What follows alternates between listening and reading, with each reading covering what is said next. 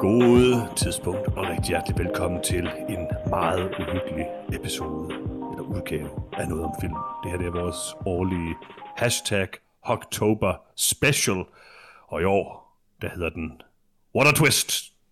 Øhm, vi skal tale om film, der har et eller flere store twists. Og jeg tænker, øhm, jeg ved ikke om I har, altså jeg har skrevet noter til den her podcast, det, det, det kan jeg jo godt lide. Mm-hmm. Øhm, og bare lige sige, øh, jeg har et forslag, som er, at vi Oh, øh, efter hver film, så skal vi afslutte det med, at vi skal vurdere, er det her en horrorfilm? Ja, nej. Okay. Man, man ved, at et Johannes forslag er dårligt, når han venter til efter vi er gået i gang med at optage med at sige det til os andre. ja, det er et godt forslag, det, her, det vil jeg sige. Ej, jeg, det jeg, bliver jeg, jeg, rigtig synes, godt. det, jeg synes, det er et godt forslag. Jeg har stillet mig selv spørgsmålet mange gange, øh, så, så jeg har også nogle svar, jeg gerne vil være af med. Man Okay, sige, er det, okay. er, det, er det en hyggelig film? Er det ikke en hyggelig film? Er det en horrorfilm? Er det inden for genren? Altså, det, det, det, det har kan vi, med lavet et horror special uden en eneste horrorfilm? Hvem ved? Hvem ved, muligvis. Det finder vi ud af. I hvert fald så øh, er de måske lidt uhyggelige, nogle af dem. Og der er, i hvert fald, der er i hvert fald et twist. Måske. Det lover jeg. Fordi jeg kiggede på en liste på internettet, hvor der stod, hvad for nogle film, der havde twist. Okay. Og så tog jeg lidt fra hver årti, som jeg plejer at gøre. Sådan cirka i hvert fald. øhm, så, vi- så nogenlunde. Der er ikke lige nogen fra 80'erne. Der, der har man ikke twists. 60'erne, 60'erne, 90'erne og 2010. Ja. Men alle altså, Rosemary's Baby, den er, den er på kanten af 70'erne, ikke? Alle ved, der ikke er nogen årtier før 60'erne alligevel. Præcis. Uh, 68. Havde de overhovedet opfundet filmen dengang? Det ved jeg ikke. Nej. Nå, øh, vi skal tale om Psycho, Alfred Hitchcock, Hitchcocks klassiker fra 1960. God gamle Vi skal Alfred. tale om øh, Rosemary's Baby fra 1968. Øh, ikke god gamle Roman Polanski. Øh, vi skal Kun tale gamle. Om, kun gamle. Vi skal tale om Primal Fear fra øh, 1996, og vi skal tale om Shutter Island fra 2010. Så øh, vi tager dem jo sådan set bare i kronologisk rækkefølge, men altså jeg vil bare lige, øh, lige før vi går i gang, så vil jeg bare spørge jer, er det uhyggeligt? Er der uhyggeligt der, hvor jeg er nu? Nej. Altså, jeg, jeg, jeg, jeg kravlet i, mit, øh, i, min, i min pyjamas, mit, Mhm. mm-hmm. mit, mit yndlingstøj, øh, så det er ret hyggeligt. Det kan jeg godt lide. Ja, okay. Altså, jeg sidder selvfølgelig på mit soveværelse. Det er der, hvor jeg som regel bliver grebet af en crippling dødsangst øh, og generelt eksistentiel øh, frygt. Så lidt uhyggeligt er der vel her. Det var mens du så Shutter Island, eller hvad? Nej, det er bare mens jeg lever. Mm, okay. Når der er stille omkring mig, og der ikke er noget til at distrahere mig længere. Det er selvfølgelig rigtigt. Altså, jeg vil sige, det er lidt uhyggeligt her, fordi vi sidder jo, jeg har en computer tændt, og jeg tænker sådan hele tiden på, hvor meget strøm det koster at den computer tændt. Så det er sådan lidt uhyggeligt, ikke? Det er Øhm, det sande horror. Ja, det er rigtigt. Nej, den sande horror er, at jeg ikke tænker på det nogensinde. Indtil jeg får regningen. Jeg tænker, vi er nødt til at flytte det tidspunkt, vi optager podcasten, for jeg kan jo ikke tænde min computer lige, mens i uh, primetime strømforbrug, vel? Altså, det er alt for dyrt. Mm-hmm. Mm-hmm. Nå, men skal vi komme i gang? Ja. Lad os tale om Psycho fra 1960. Og Peter, hvem har lavet den her film, og hvem er med i den? Hvor den er instrueret af Alfred Hitchcock øh, og skrevet af Joseph Stefano og Robert Bloch, eller baseret på bogen af Robert Bloch. Og i hovedrollerne har vi øh, i øh, en sikkert vilkårlig rækkefølge øh, Anthony Perkins, Janet Leigh, Vera Miles, John Gavin øh, og Martin Balsam, og så gider jeg ikke nævne resten. Mm.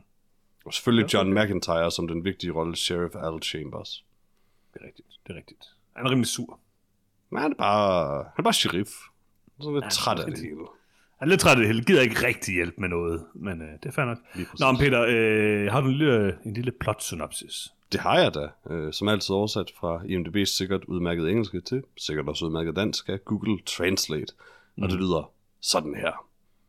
En Phoenix-sekretær underslæber 40.000 dollars fra sin arbejdsgivers klient, går på flugt og tjekker ind på et fjernt liggende motel, der drives af en ung mand under hans mors dominans. Det var lidt uhyggelig stemme, du havde ved at sige. Tak. Også en skræmmende dårlig oversættelse af Google. Det vil jeg Ja. også sige. Det vil jeg også sige. Ja. To be fair, så det er en dårlig sætning til at starte med. Så øh, før vi går i gang, hvad, er- hvad er jeres forhold til Psycho? Har I set den før? Lars? Uh, jeg har aldrig set Psycho, så jeg har kun, jeg har kun absorberet den igennem kulturel osmosis, uh, hvilket betyder, Mm. at man ved alt om Psycho. Præcis. Hvad for med øh, Hitchcock generelt? Har du set øh, mange Hitchcock-film? Uh, altså, det kan man jo næsten uh, gætte, at svaret også bliver nej til. Uh, hvis man har set mange Hitchcock-film, har man nok også set uh, Har lige sprunget Psycho over. Ja, som måske er den mest kendte Hitchcock-film. Uh, nej, uh, jeg, jeg har aldrig uh, været eksponeret for Hitchcock. Uh, aldrig tænkt, at det var noget, jeg manglede i mit liv. Okay, okay. Jamen, øh, hvad med dig, Peter? Jamen, jeg har jo haft øh, mediefag på min øh, HF for mange, mange år siden, så selvfølgelig har jeg set Psycho, øh, og øh, mm. diskuteret den at length øh, i sin tid også, så det, er jo- det er jo en klassiker, det er en klassiker. Det er det da. Så øh, der har jeg også jeg har set Psycho et par gange. Øhm, og har generelt set mange Hitchcock-film. Jeg kan rigtig godt lide Hitchcock. Øhm, men kan jeg lide Psycho? Hvem ved? Hvem ved? Øh, Peter, kan du lide Psycho? Ja, yeah, den er så meget god. Okay. Hvad med dig, Lars? Uh, nej, ikke som sådan. Jeg synes, den er lidt uh, overvurderet. Nå, Okay. Øh, jamen, øh, jeg synes, at den er øh, formidabel. Jeg synes faktisk, den holder øh, 100% i dag også. Øh, eller om- 100% det er måske lige så meget sagt. Der er nogle Ja, ting, der er sjove i den. Men øh, jeg synes overordnet set, at det er en utrolig effektiv film, faktisk. Øh, der er stadigvæk nogle rimelig creepy scener i den. Og øh, jeg synes, øh, at mange af skuespillerne, øh, ikke mindst øh, Anthony Perkins, spiller rigtig, rigtig godt i den. Øh, og så må man bare sige, at øh, Alfred Hitchcock er en øh, cinematografisk mester. Øh, han kan noget med øh, komposition, skygger, lyssætning, øh, mise en scène, for at bruge trælsord. Øh, især der, hvor der, øh, der er et billede af en and på væggen, det kan jeg rigtig godt lide. Øh, så altså, jeg, jeg er vild med Psycho, det må jeg sige. Ja, altså Psycho er jo en revolutionerende film, øh, hvad kan man sige, bedre på, i sin tid, i sin samtid, end den er nu selvfølgelig, som det er med, med meget og sådan noget. Men øhm, altså, den affødte jo sådan lidt hele slasher-genren, og gør nogle ret smarte ting med både øh, klipning og kameraføring og lyddesign, som har farvet horror at large øh, i, i eftertiden på en eller anden måde. Så Psycho er selvfølgelig en super vigtig film. Jeg synes bare ikke nødvendigvis, den sådan er, jo, den er sikkert bedre, dengang den kom, men jeg synes faktisk stadigvæk, den holder rigtig meget. Øhm, der Well, der den, nogle den rigtig- laver lidt det der, som, som er generelt for psycho-agtige film, øh, det der med at sidestille øh, det, det at være kønslydende, eller transkønnet, eller bare crossdressing med at være psykotisk. Um, starter måske endda lidt trenden med det, og det, det er sådan lidt åndssvagt og ubehageligt, men øh, hvad kan man Det er sige? nok. Man kan sige, på den Den er måde, stadig ikke helt så slemt til det som Silence of the Lambs, I guess, bortset fra psykiaterscenen til sidst, som er rimelig Ja. god-awful. Jamen, det er nemlig også det, jeg vil sige. Altså, man kan sige, det andet er jo ikke noget, som den, den, den dvæler helt vildt meget ved. Øh, at det, Det sådan er for, centralt for skurken. det er meget centralt for skurken, men det er jo centralt, altså ikke sådan i sådan en, at han gerne vil være en kvinde øh, øh, kontekst. Det er mere sådan, altså, men, men det er det, som de kommer til at gøre det lidt til den der forklaringsscene. Altså, Præcis. hvis vi skal tage, nu, hvis vi har bedste og værste scener, så er der jo ingen tvivl om, at den værste scene er psykiaterscenen til sidst. Det er, Også fordi han på alle tænkelige måder er vildt uprofessionel. Ja, virkelig. Og sådan en slips irriterer mig. Alt ved den her scene irriterer mig helt vildt. Og det er sådan helt vildt dumt, at en film, og faktisk en af de sådan på mange måder, synes jeg, mere subtile Hitchcock-film, bliver sådan ødelagt af sådan en fuldstændig forklaringsscene til sidst. Ja, det, det det er virkelig et af stort slag mod Psycho. Ja. Jo, det er det, men, men den er værre end så mange andre Hitchcock-film. Ja, ja, altså, man, man kan godt mærke, at han har følt, at han var nødt til at skære det ud i pap, og så fucker ja. han sådan lidt det op egentlig. Eller det er i hvert fald noget af det, der virkelig daterer den rigtig meget. Um, mit Hvor var der mange, der ikke vil forstå filmen egentlig. Altså, Ja, ja. Mit var yndlingsøjeblik i den scene, på den tidspunkt. mit yndlingsøjeblik i den scene er i øvrigt, øh, da han kigger på øh, Vera, eller hvad fanden hun nu hedder, øh, søsteren, mm. og hun spørger sådan, er min søster blevet, blev min søster myrdet? Og siger, ja og nej. Bare sådan, og Men- hun men ja. er nødt til at spørge bagefter, men hun er død, ikke? Sådan, det er så vildt. Ja, det er en... Det er, en Det er bare comedy gold i en ellers rimelig shitty scene. Ja. Uh, hvis jeg må tilføje uh, til filmen. Uh, jeg synes, at Psycho er en enormt flot film at se. Uh, mm-hmm. Mhm. Og det er, det er nok det, der i sidste ende er det, der var mest uh, hvad skal sige, overraskende for mig. Mm. Uh, hvor, hvor behageligt uh, det var at sidde og se den her film fra, fra 1960. Uh, den er altså den er vanvittigt flot, og det er tydeligvis Hitchcock, der kan noget. Johannes, du nævnte også med, med, med lyset. Det, Mhm. mm-hmm. det, det, det er det, der gør det. Øhm, I forhold til, nu skal vi også svare på et tidspunkt, om, om den er uhyggelig, øh, så kender vi jo alle sammen, om man har set Psycho eller ej, øh, så har vi set nok øh, bade, øh, forhængs, øh, knivstikke, imitationer af, af denne her film, Mm-hmm. til man godt ved, hvad, hvad, hvad det er for et, et drab. Øh, jeg må indrømme, jeg var overrasket over, at øh, hele filmen indeholder tre, hvad skal man sige, action-scener. Altså tre scener, hvor, hvor, hvor, mm-hmm. hvor der er en kniv i, i skuddet. Uh, jeg havde måske regnet med, at jeg havde, jeg havde regnet med, at den var, var, var mere uhyggelig. Altså, der var mere uh, af det her uh, kniv. Du er sådan en gorehound, Lars, ikke? Altså. Ja, sådan, sådan, sådan lidt, mere, lidt mere af det der kniv, kniv halløj. Hvis vi uh, nogensinde meget... laver visitkort, kan det så ikke være Lars' titel? Gorehound. Og jeg tænker, altså, du er lidt sådan en psycho goreman, Lars. Det, uh... Præcis. Uh, så, så, så lidt hen ad vejen, så bliver meget af filmen bare folk, der sidder og snakker sammen. Og det, de intense scener, hvor det er af, af Norman Bates, og, og, og, og, og specielt hende der, uh, Marion Crane, den første kvinde, mm. de var meget effektive, creepy scener. Men når det først blev ham, uh, Detective uh, Arbogast, uh, så, bliver, så blev det hele sådan lidt styltet, og lidt, lidt ja, det var ikke helt så effektivt. Uh, han ser bare men, så slightly misfornøjet ud, da han bliver ja, uh, og det er måske heller ikke uh, filmhistoriens største uh, drabsscene, eller bedste falde ned ad trappen. Uh, Så det synes jeg faktisk er interessant. Det synes ja? jeg faktisk er interessant, altså at jeg sad og tænkte over det sådan, sådan, okay, er den ene eller den anden dødsscene den bedste. For den ikoniske er helt klart den i, øh, i badeværelset. Jeg vil også ja. sige, øh, før jeg lige svarer på det, så vil jeg sige, jeg synes faktisk, at på mange måder actionscenerne, i hvert fald de to første actionscener, er nok øh, det, der er dateret mest på en eller anden måde. Det er ikke det, jeg, det synes jeg egentlig ikke er særlig vellykket. Slet ikke øh, badescenen. Nej. Jeg synes, den anden scene er ret fed, fordi der er altså ikke så meget af det der med sådan, det er lidt fjollet, at han falder ned på den her måde, men det ser vildt cool ud. Den måde, han bruger blø og sådan noget. Altså, det ser vildt godt ud. Øh, altså den scene elsker jeg, og jeg synes faktisk oprigtigt, at den sidste scene, nu er det selvfølgelig svært at vurdere sådan en jumpscare i, altså fra den tid, det er jo nærmest et af de første jumpscares, øh, mm. medmindre man tæller det der med, hvor tog kørte hen mod skærmen. Øh, Fucking Altså, det var rigtig hyggeligt. Men altså, det, jeg synes faktisk at det er ret effektivt øh, for, hvad det er. Så jeg synes, at, at altså, den bliver progressivt bedre til at gøre det. Jeg synes faktisk, at den der øh, badeforhængsscene er den svageste af dem. Altså, jeg, jeg, jeg, synes, jeg synes, trappen er den svageste. Jeg synes egentlig, den badeforhængsscene er stadigvæk effektiv, øh, fordi øh, når man kigger bare sådan rent øh, horror-mæssigt, så er den der øh, øh, brud på tilliden af, at man kan stå og nyde mm. et varmt bad. Altså, det er jo tydeligt, at hun står og nyder det her varme bad efter en hård og kold øh, dag. Øh, den, den krænkelse, som, som den scene er, har en eller anden effektivitet i sig selv. Mm. Øh, det, det har den for mit vedkommende den meget korte øh, et øh, enkelt knivslash og en skub ned ad trappen øh, scene, den, den rører mig ikke på nogen reel måde. Øh, og når du nævner jumpscare, så tænker jeg, at du mener twist reveal jumpscare. Altså twist nummer to i Psycho, ja. Øh, okay, jeg, jeg, jeg så kun et twist. Nej, vi skal lige uh, diskutere twist. Oh, okay, okay. Altså, det, det er jo hele men, temaet her. Men hvis det, hvis, hvis det er twist revealet i... Vi taler uh, om kælderen. Vi taler om kælderen. Ja, kælderen, ja, kælderen. Ja, og stolen mm-hmm. som et jumpscare. Ja. Det synes jeg faktisk var ganske effektivt. Ja, fordi, det er ret effektivt. For, for, fordi det har, det har både noget, noget visceral, øh, altså body horror, eller hvad man skal kalde det, noget, noget, noget gore, øh, og det, jeg synes, det er en meget god, øh, meget god rekvisit, meget god, øh, det var meget effektivt, det kunne jeg egentlig godt lide.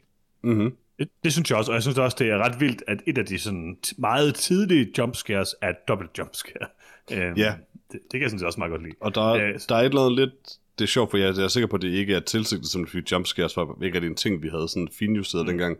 Men det her med, at kameraet vender sig om mod døråbningen, og man hører personen ankomme i ret lang tid, før de tydeligvis bare sådan ja. shuffler ind i døren, øh, ja. fra en dårligt belyst baggrundsscene til scenen, er underligt effektivt i virkeligheden, på trods af, at det, altså, hvad man siger, hvad det lavede nu, så havde det været meget mere sådan, mm.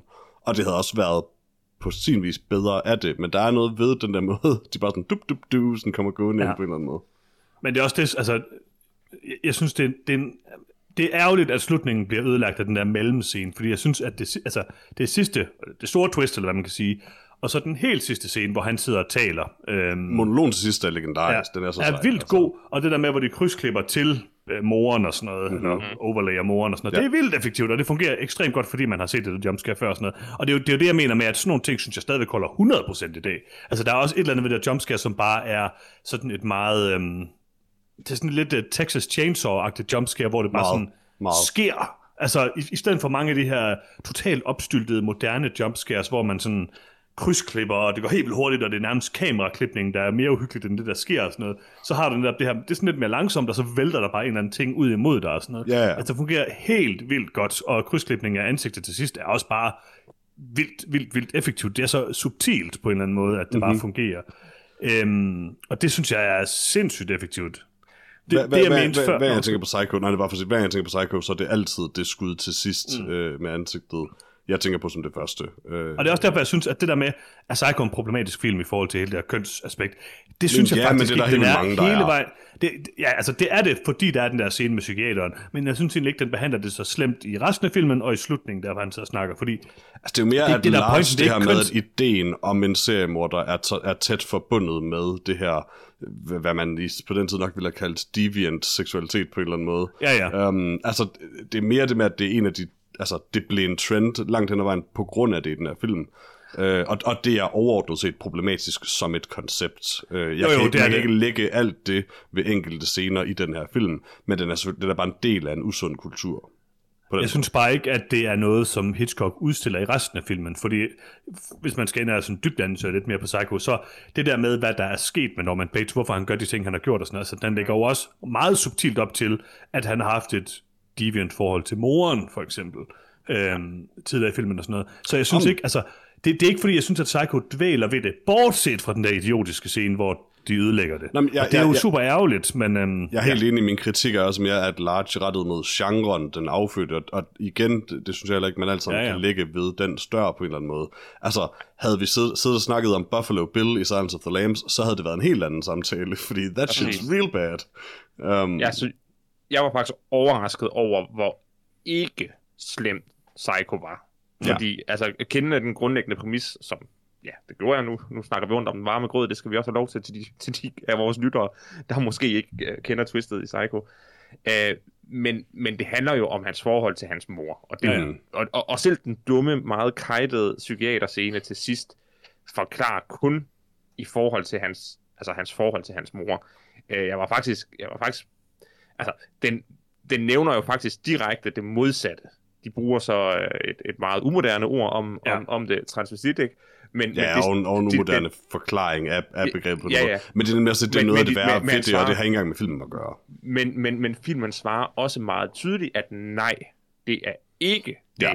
Norman ja, ja, ja, Bates er. præcis. Øh, og det er selvfølgelig en reference til, til Ed Gein-sagen, som, som Ja. var øh, Mm. øh, fire-fem år øh, øh, øh, tidligere end, end, end filmen, ikke? Ja. Øh, hvor der, der er senere film, der, spilles, der spinner videre på Psychos øh, præmis, Ja, ja. ja. øh, som er meget mere problematiske. Øh, selve den her film er, er faktisk ikke så slemt, som jeg havde frygtet. Jamen, jeg er helt enig. Jeg synes, det er vigtigt at adressere det selvfølgelig, men, men, men jeg, altså, når jeg sidder og tænker på de her film, og hvilket er problematisk, så er Psycho heller ikke som sådan på min liste over problematiske film i den genre. Altså, ja, mere end den lille bitte smule, der er af det. Mm. For man skal jo også et eller andet sted huske det i en kontekst, at det er det 1960, altså, Mm. USA er først rigtig ved overhovedet at forstå, at seriemorder er en ting, og der er sådan deviant psykologi mm. involveret i det også på en eller anden måde. At folk ikke bare går ud og dræber folk, og så er der nogen, der bare synes, det er sjovt at blive ved med det. Um, Ja, ja. Hvad hedder det? Altså, det her, det er så early days for det på en eller anden måde, især filmatiseringen af det. Um, at, at de her ting er jo ikke nået at blive usunde troper endnu rigtigt. Og som du selv siger, så, så trækker de jo direkte på en rigtig sag også på en eller anden måde. Mm. Um, det er jo ikke bare grebet ud af The Thin Air, øh, Nej. som sådan. Nå, skal vi ikke tale lidt om uh, twist i den her film også? Mm. Fordi det var det, jeg lige nævnte før med, at for mit vedkommende, så er der to ret interessante twists i Psycho. Altså, det sidste er selvfølgelig det, det er meget kendte, men jeg synes faktisk, der er et meget overset og ret effektivt og ret interessant twist i Psycho. Også noget, man meget sjældent så dengang, vil jeg sige. Som er det her, øhm, det er sådan et øh, klassisk Park Chan-wook twist, med at man øh, skifter hovedperson Ja. ja. undervejs. Øh, altså lige pludselig så går filmen fra at have iscenesat Norman Bates som det her, den her meget creepy person, som, øh, som øh, øh, interagerer med vores egentlige hovedperson, Marion. Og så, ja, så sker der det, der nu sker i badescenen, og så er det jo Norman Bates film, og det synes jeg er vildt effektivt lavet, og helt vildt godt, og vildt foran sin tid. Øhm, og det synes jeg, det er en meget sådan underkendt twist i, øh, i Psycho, men det er i virkeligheden sådan det mest, på mange måder det mest effektive, fordi det ændrer hele filmen radikalt. Hvor den skifter jo faktisk ikke, det er ikke, det er ikke sådan, at den skifter fra fokus, for at følge, øh, hvad hedder hun nu, øhm, ja, øh, hvad hedder hun? Marion, Crane. eller hvad? Ja, Marion Crane. Det er ikke, det er ikke sådan en skidt fra at følge hende til at følge Norman. Den, den begynder at handle om Norman, men det sjove er jo egentlig, at den skifter protagonist, med, altså den skifter fra en protagonist til en anden, til en tredje, eller et par til sidst på en eller anden mm. måde. Jo. Um, fordi at i princippet er vores protagonist i den anden af de tre dele, det er jo øh, øh, Private Eye-fyren. Arbogast. ja, præcis. Ja, Og altså det- delvist. det hvert er det jo, fordi det, det er ham, vi følger specifikt der, og, og du kan på ingen måde tale om Norman Bates som protagonisten på noget tidspunkt, eftersom han straight up er antagonisten. Um, Altså man kan jo sige i hvert fald, at filmen følger ham meget intenst Den fra, handler mere om ham, badscenen. Den handler om ham, men, men han overtager jo også filmen i ret lang tid i mellemakten, eller hvad man kan sige. Ikke? ja, nej, nej, det er faktisk ikke så den, længe. Den, den, den, den handler om, om, om tre folks møde med, med en person. Det er sådan tre vignetter af... Ja, ja, det er, jo, det er også rigtigt nok. Selvfølgelig det- det, han er det- antagonisten i det, men det, det er alligevel bare interessant det der med, at vi mister hovedpersonen. Og så lige Ja. pludselig, så synes jeg, det Jamen, bliver bestemt. mere Norman Bates-film. Men altså, det er jo, jeg, jeg synes bare, at der er, mange, der er jo rigtig mange af de her horrorfilm, også de efter, altså stort set alle efterfølgende slasherfilm, de gør jo ikke det her. Der er man hele tiden meget distanceret fra antagonisten. Altså man får ikke noget forhold til antagonisten, andet end at personen, altså ind, indtil til aller, aller sidst, hvor de finder ud af, det var en eller anden fiskermand, som vi kørte ned på en vej, eller whatever. Altså, mm. der, der er ingen øh, personlighed i det. Men her der er det jo Norman Bates, man hele tiden på en eller anden måde ikke identificerer sig med, man prøver at forstå. Altså man er jo ikke interesseret i at forstå søsteren, man er ikke interesseret i at forstå kæresten, eller Ej, øh, helt, eller whatever han nu hedder. Altså, det er jo det er Norman Bates film, og det, det er bare det, jeg synes er så interessant og så anderledes ved den, fordi det er jo Marians film i starten. Altså, der er det hendes øh, mm. psyke, vi arbejder med. Der er det hendes øh, tvivl om, hun har gjort altså, eller, hun har selvfølgelig gjort noget forkert, men om hvad hun skal gøre for at øh, gøre det om igen og sådan noget. Og det ændrer filmen, altså vender filmen fuldstændig på hovedet efterfølgende. Så jeg synes, det er Norman Bates film bagefter, det er hans øh, overvejelser, refleksioner, forsøg på at skjule det og alt det der. Altså det, det er det, der ligesom er i spil. De andre karakterer er ikke sådan interessante i sig selv. Jeg synes for eksempel ikke, hvad hedder han, Abogast, eller hvad hedder mm-hmm. Altså, jeg, jeg, jeg, han? er helt, han er ikke en interessant karakter. Men, men, men jeg er de er helt stadig enig. vores protagonister. Ja, jeg er helt enig Jo, i, jo, at det her det er Norman Bates film. Det var det er kun det at beskrive ham som, som protagonisten, der, der Mm. Nå, ja, ja, så lad være med at kalde ham protagonist, ja. men i hvert fald, altså, det, Det er en film det er hvor ham. fokus er et eller andet sted, ikke? Ja. Øh, og, og, og det er interessant, fordi nu kender jeg ikke nok til, til, til de her øh, klassiske horrorfilm til at vide, hvornår truppen om, om The Final Girl, altså den, den person, man egentlig følger igennem hele filmen, mens man ser folk falde fra til højre og venstre. Øh, Texas hvor- Chainsaw Massacre, tror jeg. Det kan godt være, og den er sådan mange nyere af de troper, der kommer derfra. Den er- meget ny. Ja, men der, Ja. der er nogen, altså, måske Last House on the Left, tror jeg også før, men fordi, fordi det er jo Hal- det, Halloween er jo nok en af de sådan tidlige. Okay. Fordi her er det jo helt tydeligt, at, at filmen handler ja, netop om det her øh, motel øh, og, og, og, og, og indehaveren. Øh, så, så jeg ved ikke, om det er, fordi den bryder med en tidligere trope, eller om det er bare, fordi den trope ikke havde krystalliseret sig endnu, at man normalvis følger ja, en hovedperson fra start til slut Mm. i en horrorfilm. Øh, det ved jeg faktisk ikke. Altså, jeg tror, der, er- der er jo mange forskellige... Altså, jeg synes i virkeligheden meget af det... Jeg ved ikke helt, om jeg sådan vil kategorisere Psych... Altså, selv- jeg ved godt, Psycho på mange måder er sådan starten af, eller er betegnet som starten af slasher-genren. Det synes jeg egentlig ikke rigtigt, den er. Det er ikke rigtig en slasher-film, som jeg ser det, Peter. Jeg ved ikke, hvad du tænker. Nej, men, men Øhm. det, det er derfor, jeg nævner, altså uh, Texas Chainsaw Massacre, du nævner så Last House on the Left, de to år fra hinanden. Så Mm, du tjekker det lige op på det. Last House on the Left er to år før Texas Chainsaw Massacre, og slasher-genren, som den endte med at blive defineret af helt sikkert de film, starter i 70'erne. Um, altså, Altså, mange af de her Giallo, de italienske film, ikke? Altså, men det er specifikt, altså særligt der med ideen om at følge teenager, og at det handler om mm. øh, synd og straf på en eller anden måde, som narrative redskaber, ikke som moralisering. Um, starter jo først rigtigt der. Øh, så det synes jeg jo er Halloween, det starter. Rigtig meget. Er det ikke også... Den her seksualiseringsdel. Samtidig. Nej, den er fire år efter. Men jo, okay. Black Christmas har selvfølgelig. Nej, men så er det jo rigtig endnu er senere. Men øh, jeg, jeg, hvis Ja, det det- er det, vi taler om, så jeg sige, altså, Texas Chainsaw Massacre har specifikt alle de her teenage-arketyper, Mhm. mm-hmm. og den her meget, meget klare struktur med, at man ser dem gøre noget, der er i sådan en konservativ, katolsk moral forkert, og så dør de. Ja. Ja. Um, og, og, og især det her, det, det, er, det er det første tidspunkt, jeg kan huske, der er sådan en codified sådan last girl arketype nemlig, fordi det har Ja, at gøre med det her med, at hun er uden synd sammenlignet med de andre. Mm. Um, Psycho er på en eller anden måde, altså forgængeren for slasherfilm i den forstand, at det er straight up en slasher-skurk, øh, altså en person med en kniv, der stabber Ja, ja, folk. Um, Men, men, men alle de der rammer omkring det på en eller anden måde, som, som en genre, kommer først til meget senere. Det er rigtigt nok. Jeg tror, ja, altså det er det der med, der, der er ligesom to øh, ikoniske film i øh, USA, som kommer samtidig som Psycho og Peeping Tom, som rigtig meget er de sådan, den, den amerikanske opstart af i hvert fald horror-genre, hvis man kan sige det sådan. Øh, Giallo-film er faktisk lidt senere, altså hele Mario Bava, han, øh, han kommer først lidt senere til, og der er rigtig meget slasher af det, som de så tager videre i øh, Texas Chainsaw og alt det der, ikke? Så, så det, altså på mange måder kan man godt sige, at altså, jeg, jeg tror egentlig, at Psycho er den første, der gør rigtig mange af de her ting. Mm-hmm. Øhm, og så kan man sige, at den, altså, genren udvikler sig lidt, og Psycho synes jeg stadigvæk er en lidt mere sådan psykologisk thriller, end, øhm, Det er end det, mange af slasherfilmene er, ikke? Øh, men det gør den jo, øh, altså jeg men- elsker men- også slasherfilmene, så... Ja, man må så også sige, i, i sin samtid, der er ikke nogen tvivl om, at den Rosebad-scene i sin samtid ville være en slasher-scene. Ja, ja, altså der er noget klart det- seksualisering i den, ikke? Ja, det er, der, der er sexet, der er kniven, der er blodet. Altså, Mhm. mm-hmm. det er alt, hvad der skal til for, at man kalder det en slasher. Det virker bare utroligt tamt, når man har set lidt mere voldsomme mm. eksempler på, på genren. Mm-hmm. Og Jeg synes ikke, at Norman Bates og Leatherface er på samme niveau, eller? Altså, lad, jeg, jeg synes, vi skal tale om, at uh, Anthony Perkins er rimelig hot. I Anthony. Perkins er kriminelt hot. Altså, det, Ja. Han, han oser sex appeal. Gør han virkelig, og det er forvirrende for filmen. Ja. Han- er sådan en flot fyr, det må man bare give ham. Ej, det, det er han ikke, men jeg, men jeg er enig i, han at... Nej, Og nej, jeg, han er dreamy. Ja, det vil jeg Øhm, så også sige. Jamen, det, det er hans skuespil simpelthen for godt til, øh, til at, at jeg, jeg køber. Altså, han er, han er jo en uh, good-looking uh, fella. Uh, Altså, hvis han bød mig en tør ostemad en regnfuld aften, så ville jeg altså sige ja. Og mælk. Det er underligt Oh at yes, drikke oh mælk yes. til aftensmad. Kan man, okay, det vil jeg lige gerne høre jer om. Kan man drikke mælk til aftensmad? Han, Ja, den, den så jo nogle tidlige spor, der skal få en til at tvivle på ham. Altså. Ja, altså, altså, det, er jo, det er jo der, filmen giver sig selv væk. Ham er, han er raving lunatic. Det er ikke alt det her taxidermy og sådan, det er mælken. Mælk til aftensmad. Ah, måden han spiser der slik i den der papirpose. Ja. Ah, det er så godt. Candy corn. Mm-hmm. Aldrig kan man se Love candy corn på samme. Jeg har aldrig rigtig set candy corn på andre måder, selvfølgelig.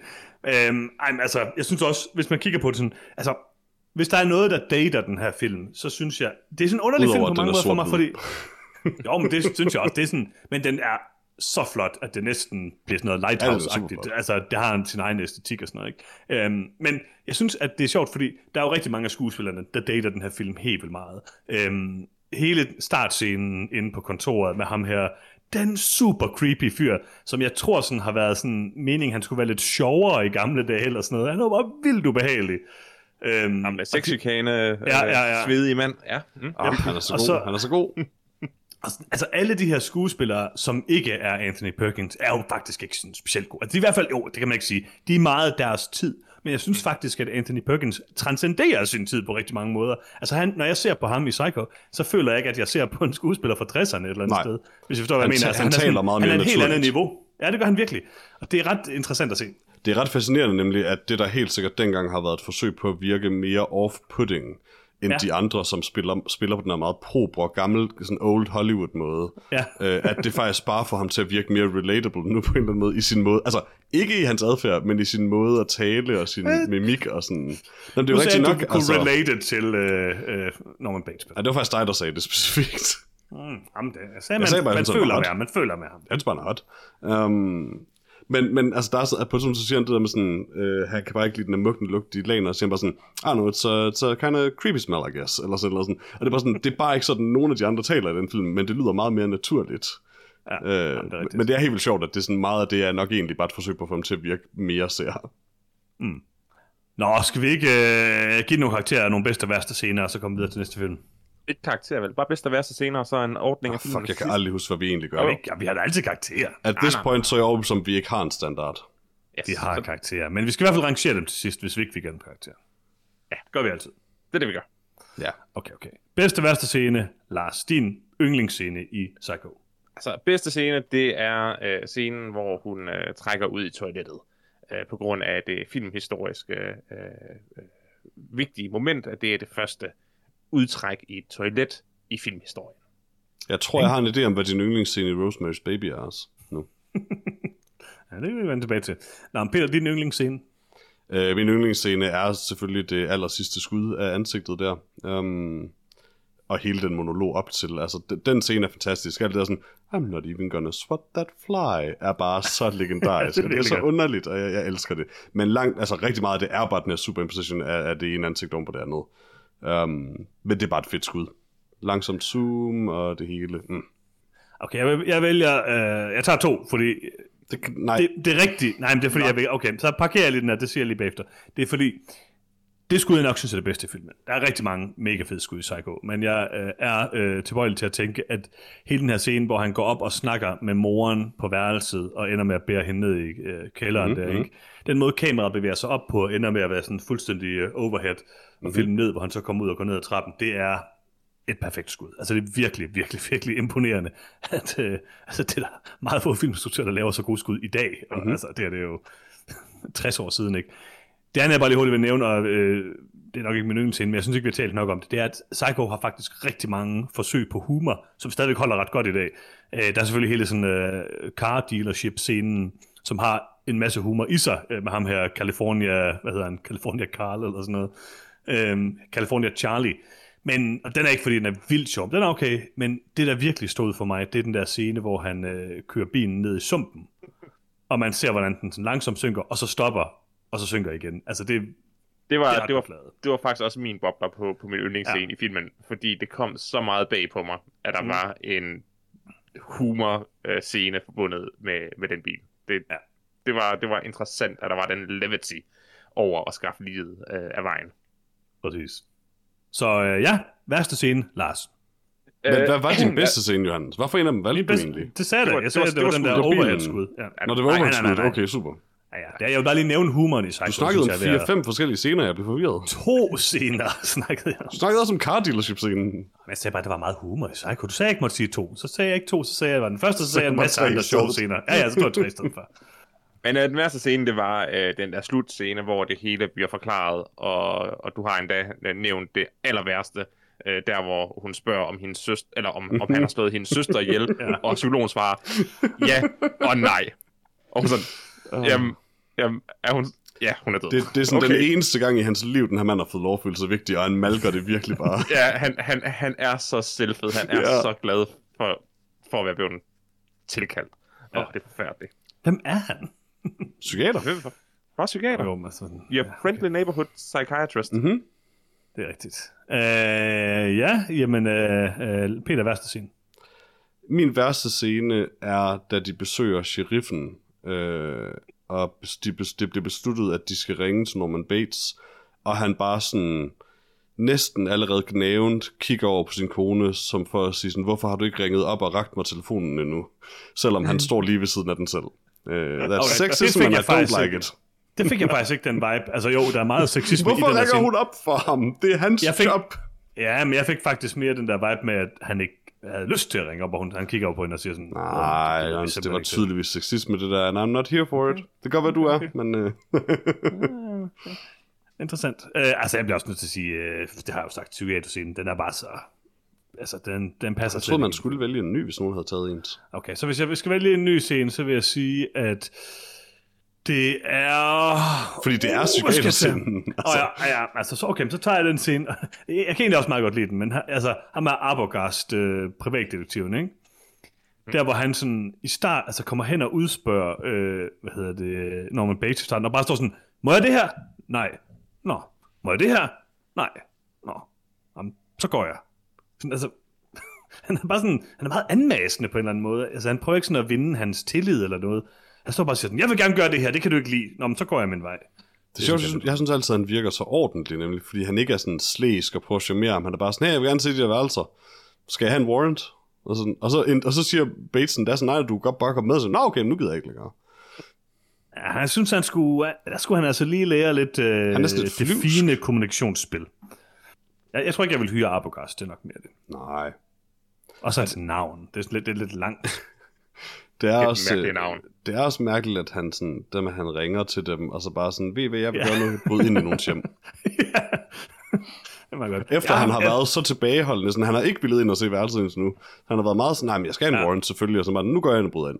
Det er også lidt det der med sådan, han ringer og siger sådan, hey, jeg har, fundet, jeg har fået det her mega gigantiske spor. Jeg har faktisk fundet ud af, hvor hun er. Sådan, hvor hun i hvert fald har været her og sådan noget. Og så lige bagefter siger han sådan, øh, jeg har ikke fundet ud af noget som helst. Og så bagefter ser hun, han har ikke fundet ud af noget som helst. Sådan, hvad? Mm-hmm.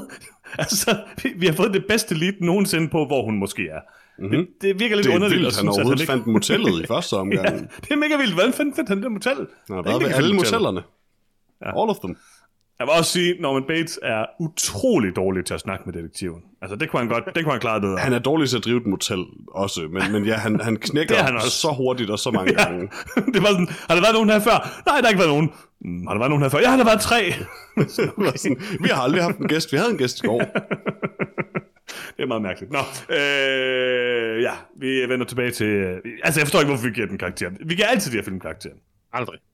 Okay, vi rangerer dem til sidst. Fair nok. Jeg er ligeglad. Lad os komme videre til næste film. Du kommer til at nævne det her igen.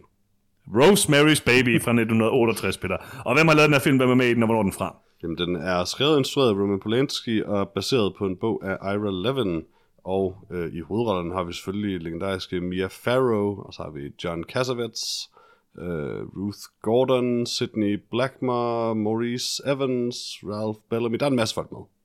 Mm, Men vigtigst af alt Mia Farrow. Ikke uh, Anthony Perkins, Hollywoods største hunk. True. Desværre. Nå, øhm, hvad er jeres forhold til Rosemary's Baby? Lars. Skal vi have en opsummering? Nå, undskyld. Opsummering. Peter. Tak, Jørgens. Giv mig den, giv mig den. Som altid, det gider jeg ikke sige igen. Øh, det, jeg har sagt det en gang altid med oversat fra bla bla bla, det er bare, hvad det er. Den kommer her.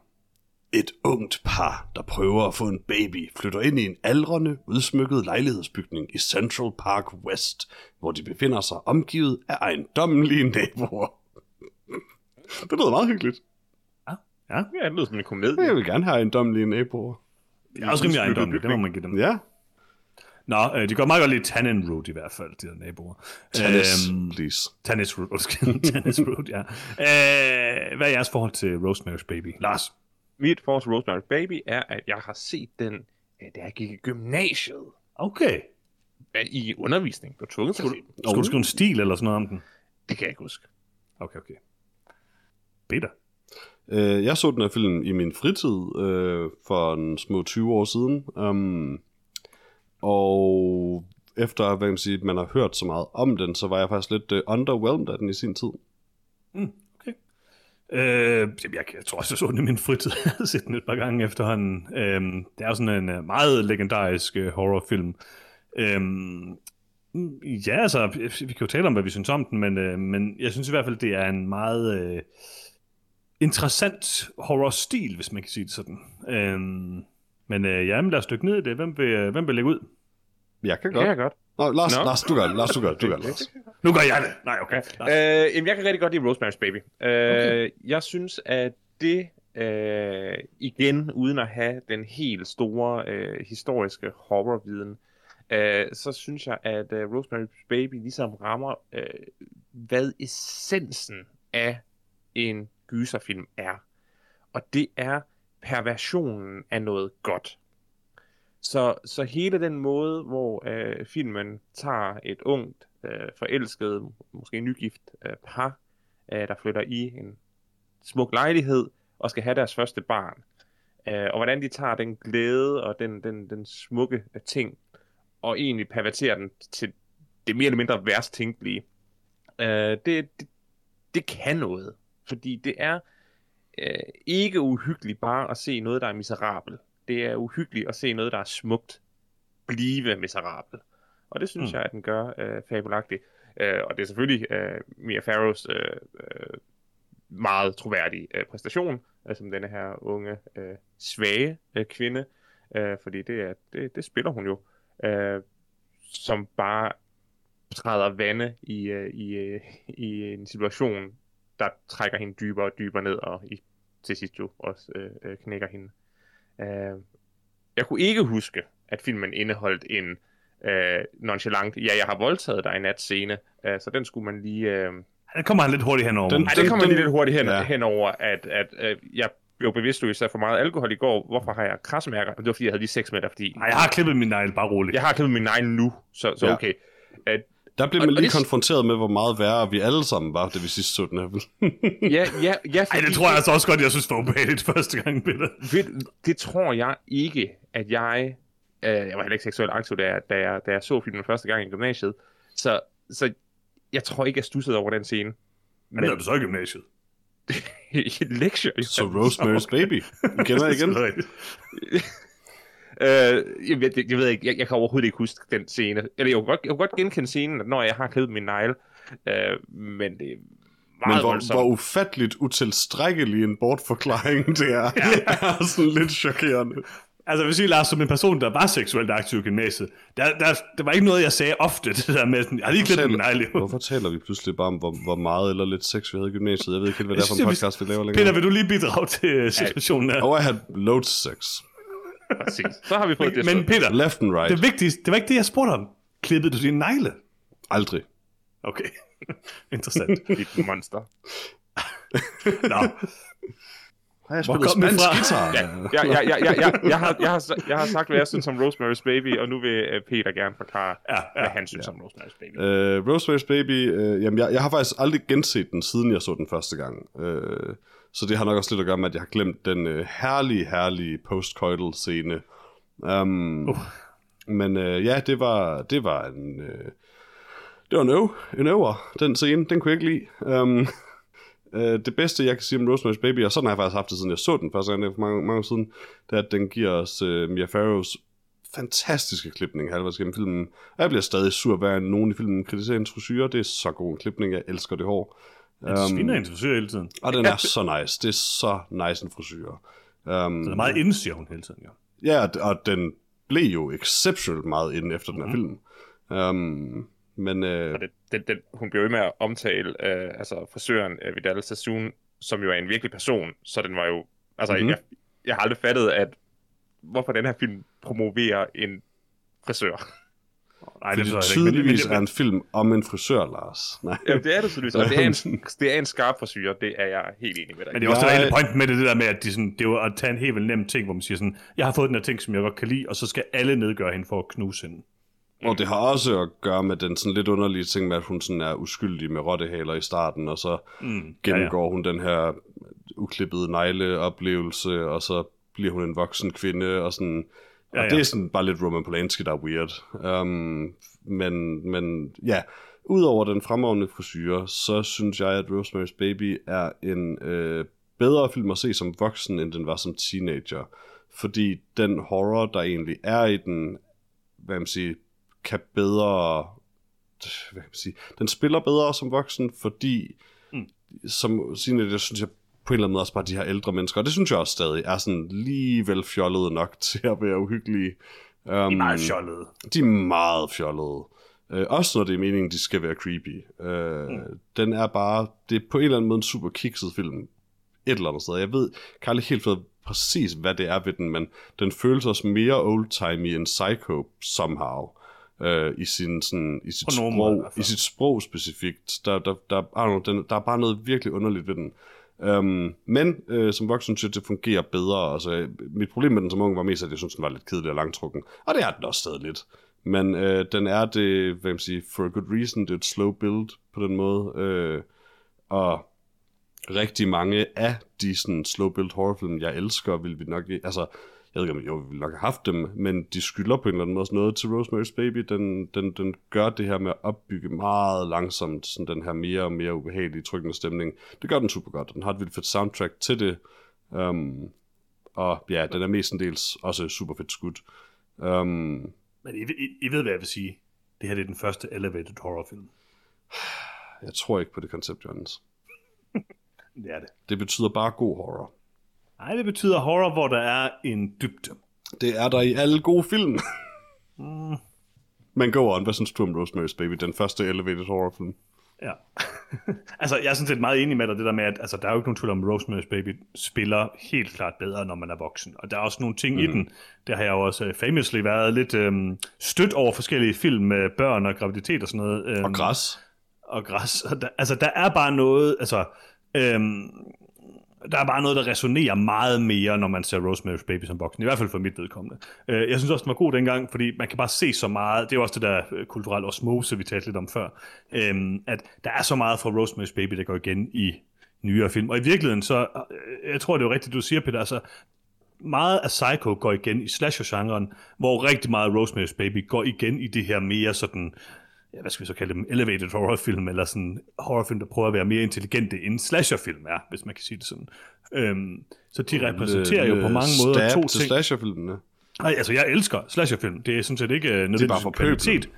Nej, det er ikke så meget en kvalitet for Rosemary's Baby, tror jeg. Jeg synes faktisk, Psycho på mange måder er en mere velfungerende film end Rosemary's Baby. Rosemary's Baby er lang og langtrukken og føles lidt tung at komme igennem. Og der er også flere ting i Rosemary's Baby, som jeg ikke synes fungerer i dag, end med Psycho, lidt ligesom du sagde, Peter. Altså, mm. det ældre ægtepar er bare meget, meget fjollet. Altså, de mindede mig helt vildt meget den her gang om øh, det der ægtepar i, det gamle ægtepar i Mulholland Drive, altså den måde de sådan løber hen mod en på hele tiden, og sådan, det er meget sådan det samme, og det der med, så filmer de, uh, en ørering og sådan, altså, det er meget sådan old school, øhm, og det er også lidt det der sådan er, er ideen med den. Jeg synes, at når man dykker ned i sådan tematikken i Rosemary's Baby, og måske når man sådan, det ved jeg ikke, jeg, har I nogensinde læst den uh, meget berømte uh, feministiske novelle, som hedder The Yellow Wallpaper? Det Nej. tror jeg ikke. som er sådan et af de største litterære værker, som jeg ser det. Altså det er virkelig, den skal I virkelig prøve at læse. Man kan se, læse den øhm, øh, på Wikipedia og sådan. Altså det er en, øhm, bedre end En, Horton øh, Hears Who. meget bedre. Det er en, hvad hedder det, en historie om en kvinde, der, øhm, der, som fortæller i sin dagbog om hendes liv, øh, og hun bor i en, øh, et stort mansion eller sådan noget, og, øhm, og øh, er syg, så hendes mand holder hende sådan og siger, at hun skal være sengeliggende. Hun kommer med alle mulige ting til hende og prøver at hjælpe hende, og hun kigger på sådan et gult tapet, og hun bliver langsomt mere og mere sindssyg, og bliver overbevist om, at der er noget, der bevæger sig ind i tapetet og sådan noget. Øhm, men ideen er, at der sådan, hele tiden så kommer der sådan flere og flere subtile detaljer på, øh, altså, at han egentlig indespærrer hende i det der hus. Øhm, og altså, Rosemary's Baby følger meget strukturen fra The Yellow Wallpaper. Så det der med, at man har den her, det her narrativ, hvor hun langsomt bliver nedbrudt mere og mere og mere, og begynder at tvivle på, hvad der er rigtigt og hvad der ikke er rigtigt, og vi også som seere jo skal gennemgå den rejse sammen med hende. Det synes jeg er enormt effektivt. Øhm, hvor rigtig mange andre horrorfilm, for eksempel Psycho, jo bare er sådan, her er der en person, der er ond, eller som har myrdet nogen, lad os se, hvad der sker-agtigt. Så er Rosemary's Baby jo et eksempel på den her horrorgenre, hvor man sådan ikke ved, hvad der sker et eller andet sted. Altså, du ved ikke, hvor den vil hen. Er det rigtigt? Er det ikke rigtigt? Er der, er der noget overnaturligt på spil? Er der ikke noget overnaturligt på spil? Alle de her forskellige ting. Altså, det, det leger den jo rigtig, rigtig meget med. Jeg synes, den gør det enormt effektivt, og slutningen er virkelig, virkelig god.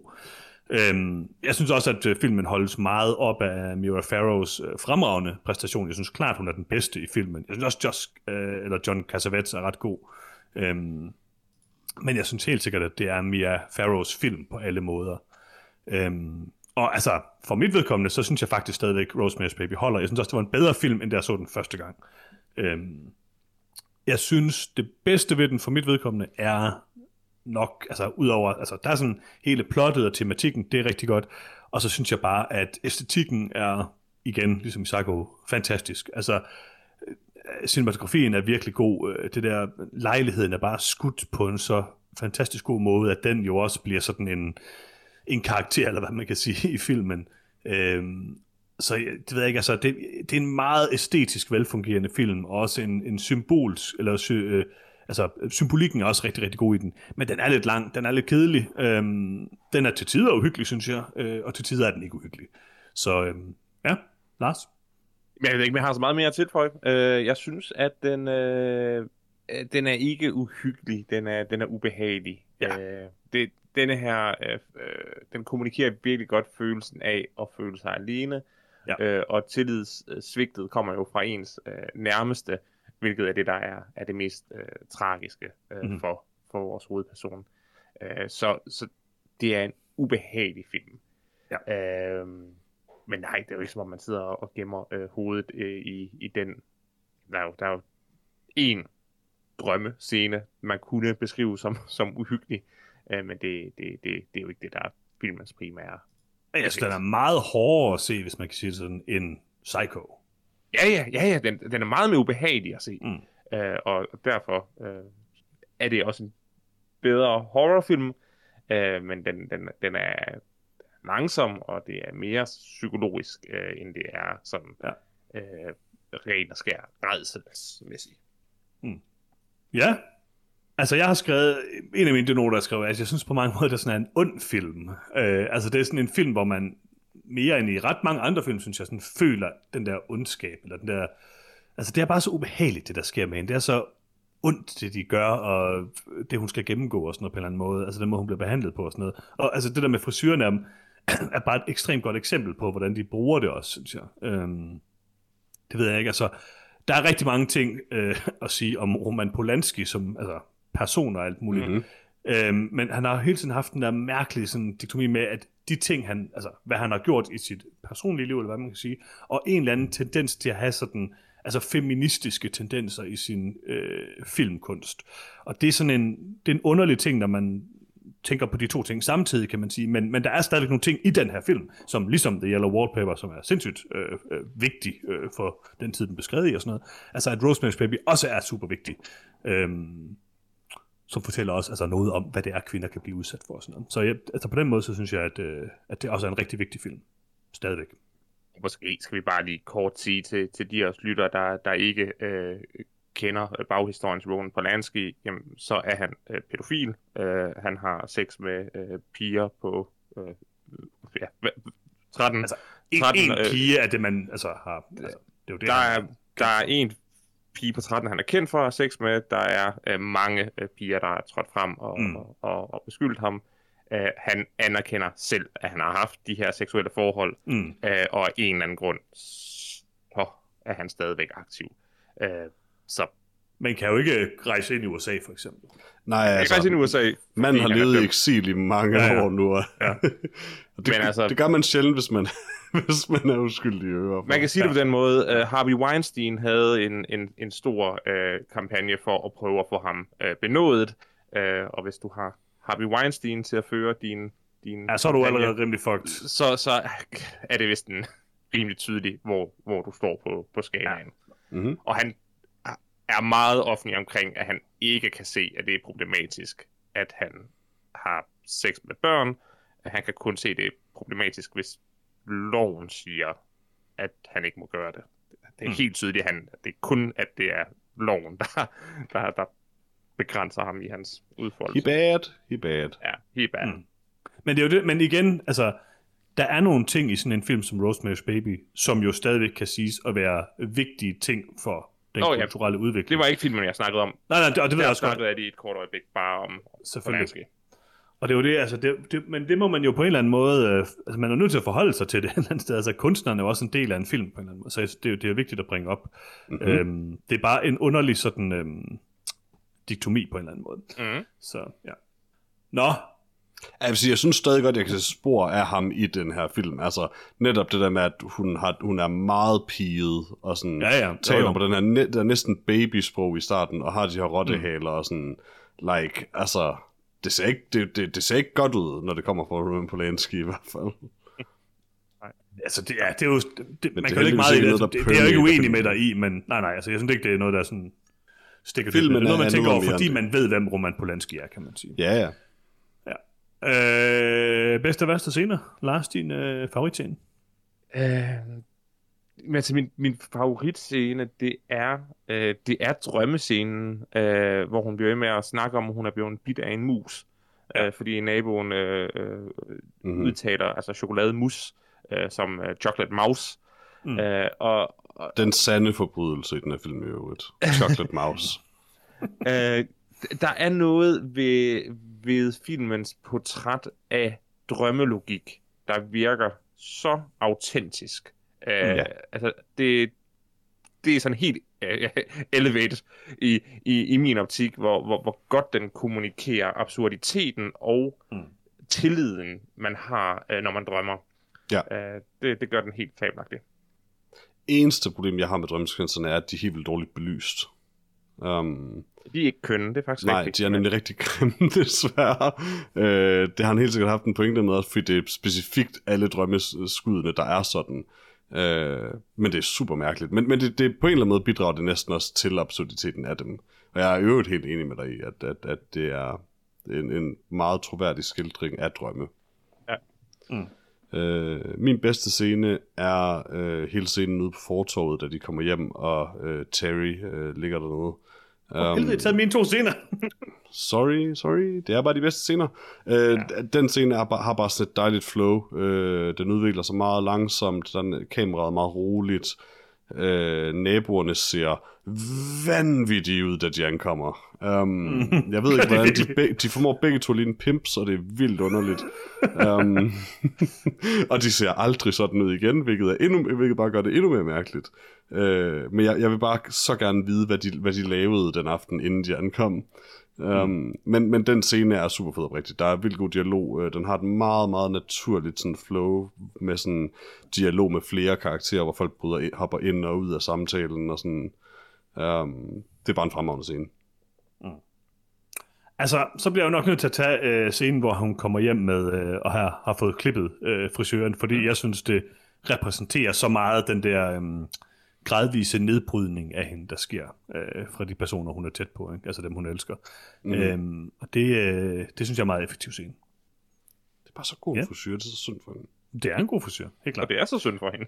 Altså, det er virkelig sådan. Det, er- altså, og det er også det, det er jo bare en, det er en brutal film at se, ikke? Altså, fordi det er bare virkelig synd for hende hele tiden, mm-hmm. ikke? Det er en meget øh, dyster og dystopisk film. Det er ikke sådan en lille hyggefilm, man sidder og spiser en, øh, en pose sour cream chips til, eller sådan noget. Nope. Lars, din værste scene. Ja, værste scene. Tager du den? Ja, jeg tager den. Altså, det, det er så oplagt. Uh, hey skat, jeg har voldtaget dig i nat. Uh, casual af scenen.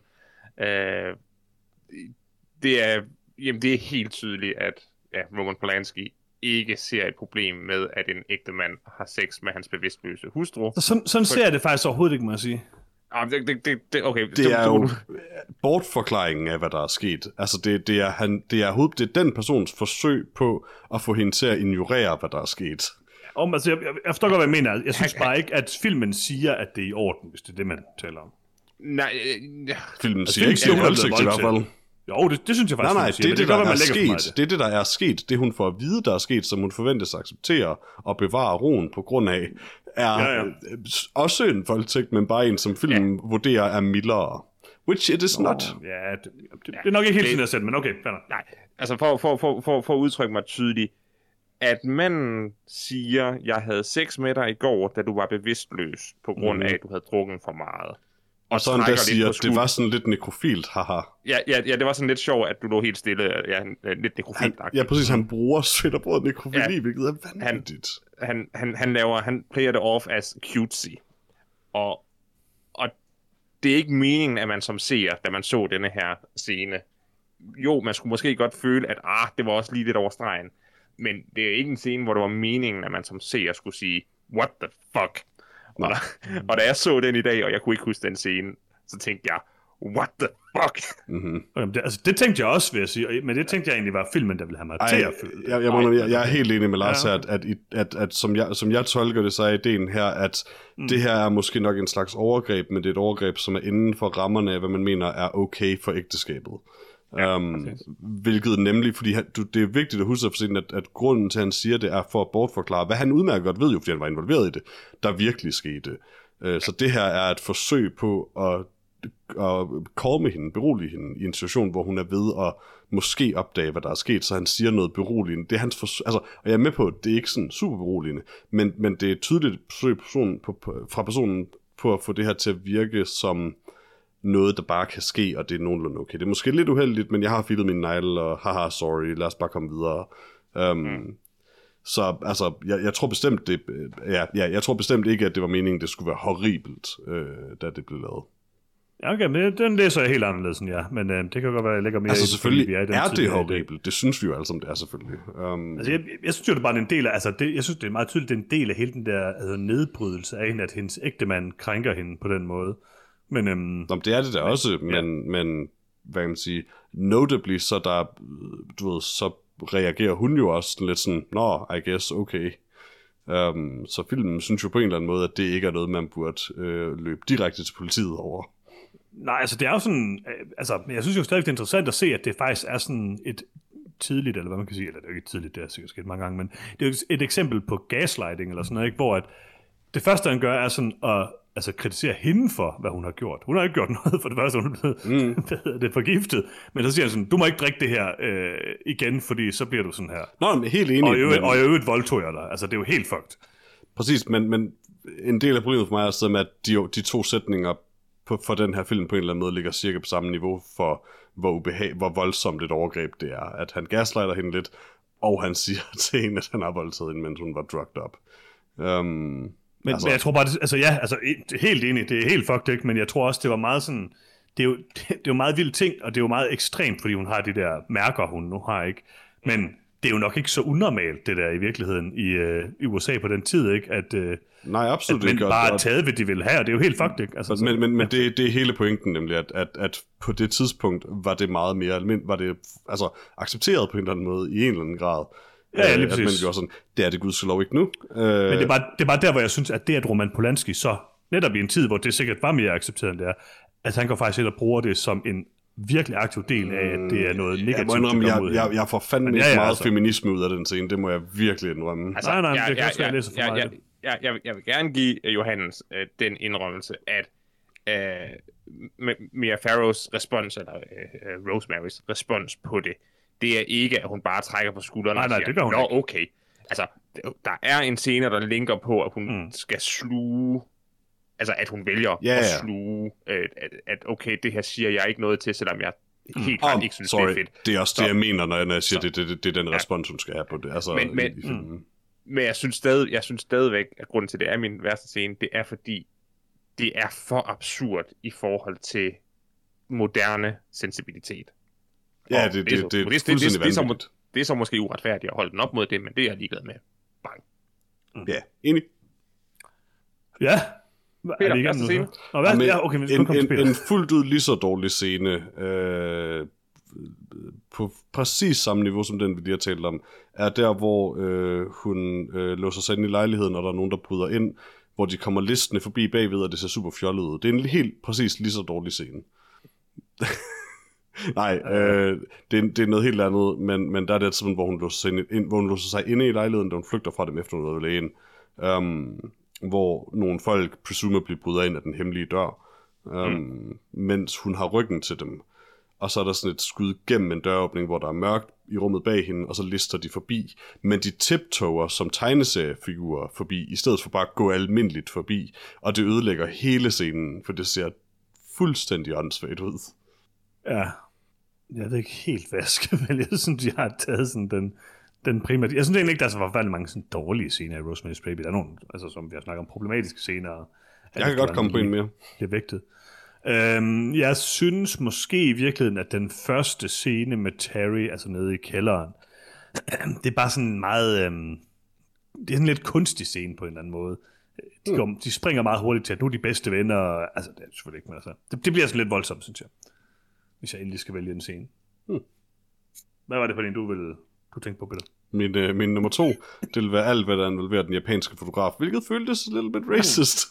I love that. And yes, it was racist. Og hvorfor vender han sig på et tidspunkt om og viser noget af filmen? Han, har øde, han ødelægger sin film. Han Ja, okay, trækker noget af filmen ud af kameraet, sådan, hey, prøv at se filmen. Det er Ja, vildt Man, hvordan skal ikke vide, hvordan kamera fungerer? Altså. I guess not. Men det underlige er, at han bliver ved med at tage billeder efter det, fordi det tog jeg som sådan, åh, det, han er sådan en vanvittig person, der slet ikke tager billeder i virkeligheden. Han er sådan, han leger bare med det, han lader som om. Men så senere står han og tager billeder og ser meget alvorligt ud omkring det. Jeg er meget forvirret. Men ja, det er tydeligvis uh, stereotypen om, at uh, Ja. alle japanere har et kamera hele tiden. And to that point, så er der også hele tingen med, at man ser alle de her sorte mennesker i, i hvad kan man sige, øh, tjenerpositioner på en eller anden måde. But that is kind of just the times, på en måde. Øh, Ja, det er the men, times, men, det den- var lidt weird, nu- også i drømmesekvensen. jeg noterede mig faktisk, at, øh, at øh, da hun langt om længere holder en, holder en fest for sine egne venner, øh, så har det unge par øh, rent faktisk sorte venner. Ja, Øh, så, så, så det er faktisk en lille smule bevidst. Det at tror jeg de- nemlig også i virkeligheden en social ind i det her ind i det her hvide øh, egen, øh, øh, lejeejendom, hvor den eneste sorte, det er ham, der kører elevatoren for dem. ja Øh, det, så, så, så det er måske også igen, hvor man lige skulle have altså, været mere attuned til, til, til klimaet i USA ja, ja. i øh, øh, 1968, for at sætte helt pris på, hvor, hvordan farve bliver brugt. Øh, det, det bliver brugt bevidst, er jeg ret sikker på. Ja, det tror jeg altså i virkeligheden. Det er, det er også derfor, jeg i sidste ende ikke fremhæver det, fordi jeg hælder nok også med til, at det er en meget mild social kommentar på en eller anden måde, øh, Ja. mere, end det er, mere end det er det, det er en kommentar på, det, man skal sige, hvor øh, japanerne med kameraet føles mere bare som Roman Polanski, der bare skulle kaste nogen til at stå med et kamera, og gerne vil kaste en japaner.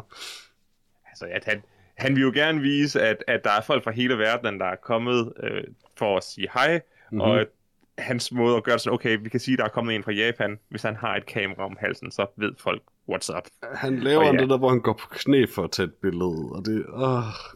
Det er, det er lidt mærkeligt, men det er, det er, er den mere harmløse type af stereotype. Ja, Jeg synes jo også, den første scene, hvor hun æder næsten råt kød, er ret fantastisk.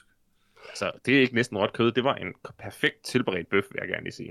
Jeg er, faktisk lidt skuff, jeg er faktisk lidt skuffet over den scene, nu du minder mig om den. Fordi det skal være sådan en scene, hvor hun sådan gorger sig selv lidt på en eller anden måde. Nej, hun, hun kan slet ikke vente med at spise det her kød. Og så skærer hun en okay stor bid, fortryder og skærer den til en mindre bid. Og det kan jeg ikke så godt lide. Det, det, det Jeg synes bare, det var som et underligt, det lidt underligt at tage, med at tage en bøf, man har åbnet den, man har den ikke i køleskabet, skære en lille skive af den, lægge den på panden, stege den, spise den. Altså, hvornår er den der bøf kommet i køleskabet igen, spørger jeg Det er 60'erne, Johannes. Altså, det var uh, Johannes. wild times. Rødt kød tilberedes, tilberedes ikke fra køleskabstemperatur. Det tilberedes fra Nej, men hun er, det ved jeg godt, men hun er jo færdig med det. Hun skal lægge det ind i Nej, køleskabet, hun- hun lige så snart have- hun er færdig med det. Nej, den skal ligge, og så skal den tilberedes to timer senere til nummer to. Hapsa. Det skal man ikke, Lars. Det skal Jo. man altså ikke. Nej, det skal Lars har lavet bøf Den til skal mig ned- mange gange, og jeg får kun madforgiftning hver anden gang. Den skal ned i øh, 0 grader skuffen i køleskabet. Nej, nej, nej. Det skal, kød skal bare ligge på bordet, indtil man skal spise det. Så længe man kan holde det ud. Man kan hænge det op på et, et søm på væggen, eller sådan noget, se hvad der sker. Ja. Velhængt. Okay. Øh, ja, skal vi komme videre til næste film. Jo. Jo. Peter, vi skal tale om Primal Fear fra skal vi. 1996. Og hvem har lavet den her film, og hvem er med i den? Den er instrueret af uh, Gregory Hoblit, uh, som jeg hele tiden har lyst til at bare sige Gregory Hobbit. Um, skrevet af, uh, baseret på en bog af William Deal, og skrevet af Steve Shagan, Shagan og Anne Biderman. Og i hovedrollerne har vi Richard Gere, Laura Linney, Edward Norton, John Mahoney, kendt fra Frasier selvfølgelig, uh, Alfred Woodard, uh, Francis McDormand, Terry O'Quinn, uh, Andre Brower, uh, Steven Bauer, ikke Brower, uh, Joe Spano. Der er så mange folk med. Ja. Jeg kan ikke komme på flere. Har du en lille opsummering klar? Det har jeg da i hvert fald. En alderdreng er anklaget for at myrde en præst, og sandheden er begravet flere lag dybt. Okay, interessant. Uh, hvad er jeres forhold til Primal Fear? Har I set den før? Lars. Ja, ja, ja, jeg, har ikke set, jeg har ikke set den før. Uh, jeg vidste ikke, den eksisterede. Hmm. Aldrig hørt, aldrig hørt. Uh, nothing. Ingenting. Okay. Nå. Peter? Jeg fik jo skrevet i vores lille gruppechat, at jeg tror, jeg har læst Primal Fear. Det har jeg, jeg har set en masse gange, så det havde jeg glemt. Okay, um, jeg kunne ikke lige genkende plakaten og sådan, øh, den der Richard Gere-film, ah, den tror jeg ikke, jeg har set. Jeg har set den masser af gange. Den der før han blev banet for Hollywood for at uh, tale lidt om Tibet. Var det? Nå, ja, det er rigtigt, det han gjorde. Ja, altså, Richard Gere er en good guy. Han er bare Ja, ja, nu. banet Jeg- jeg- fuldstændig. Jeg havde glemt hans, hans Oscar-takketale der, eller hvad fanden det var. Ja, ja, det var efter det. Så han, uh, Var det Oscar'erne? Vandt han en Oscar? Jeg mener, han... Jeg kan, ja, det tror jeg, han gjorde. Mm. Øh, jeg kan ikke helt... Jo, ja, det kan jeg faktisk ikke huske. Men i hvert fald, øh, så øh, har han gjort mange ting, der har pisset øh, Kina rimelig meget af. Ja. Good man. Øhm, ja. Nå, øh, jeg har også set uh, Primal Fear rigtig mange gange. Det er sådan lidt en... Jeg ved ikke, om man kan sige, det er en guilty pleasure, men øh, jeg har altid øh, synes, det er meget underholdende film at se. Øhm, selvom den er så brutal, som den er, men, men det kan vi måske tale om, hvorfor den er. Så der er jo noget med... Det er jo virkelig en twist-film, det her, øh, der er baseret, sådan bygget op omkring et twist. Øhm, så lad os øh, dykke ned i det og tale lidt om uh, Primal Fear. Hvad synes du om den, Lars? Øhm, jeg kunne egentlig meget godt lide den. Øh, det er en film, der i øh, lang hen ad vejen er et produkt af sin tid. Det er sådan meget tydeligt, at det her det er en 90'er øh, thriller, vil jeg nok kalde det. Mm. Øh, der er en advokat, der skal prøve at beskytte øh, eller forsvare en ung mand, der er beskyldt for et brutalt mord, øh, som han øh, selvfølgelig ikke kunne have gjort, fordi han er jo en øh, good guy. Øhm, øh, den var meget til forladelig. Jeg synes ikke rigtigt, at den, den efterlod et større indtryk på mig. Øh, når vi skal tale om twist øh, senere, så var det måske ikke et twist, jeg synes var sådan særlig interessant. Det var bare sådan lidt, nå okay, fint nok. Øhm, men jeg synes, Richard Gere gjorde det meget godt, og så var jeg meget excited over at se uh, uh, Andre Browner, uh, Brower, som uh, jo er Captain Holt i, uh, i, uh, Yep. uh, i Brooklyn, Brooklyn Nine-Nine. Ja, Uh, det var meget sjovt at se ham som, uh, som uh, baby uh, Captain Holt. Uh, som jeg Ja, han er så at- god. som Jeg blev vælger at se den af film som en dark Captain Holt timeline, hvor han forlader NYPD, før han bliver kaptajn, Ja, og præcis. arbejder for en advokat i stedet. Som, som, som uh, uh, privatdetektiv. Det er sjovt at se, at Øh. hans, hans valg til, hvordan han spiller en rolle, er det samme fra rolle til rolle tydeligvis, og heller ikke har udviklet sig hen over årtierne. Ja, det var herligt. Han spiller den her karakter præcis ligesom han spiller Raymond Holt. Øh, og så er det jo, så er det jo et, et, et courtroom drama, øh, langt hen ad vejen, øh, som jeg jo altid er en lille smule interesseret i. Øh, og der er jeg jo så måske bare lidt miljøskadet, fordi at, at det er så meget nonsens, det der foregår i den, øh, i den retssal. Hvad mener Øh, du? øh, at, øh, ja, det, altså, det er noget nonsens, og det ender også med, at filmens grundlæggende præmis bliver undergravet, fordi at det, det giver ikke mening. Øh, altså, øh, advokaten og, og, og, hvad hedder det, den tiltalte, vi jo ikke kunne have forudset, at dommeren ville være fuldstændig fjollet, øh, hvilket er, er hele grundlaget for, at, at de i bund og grund øh, øh, får, sagen får det udfald, som, Mhm. mm-hmm. som, som den får.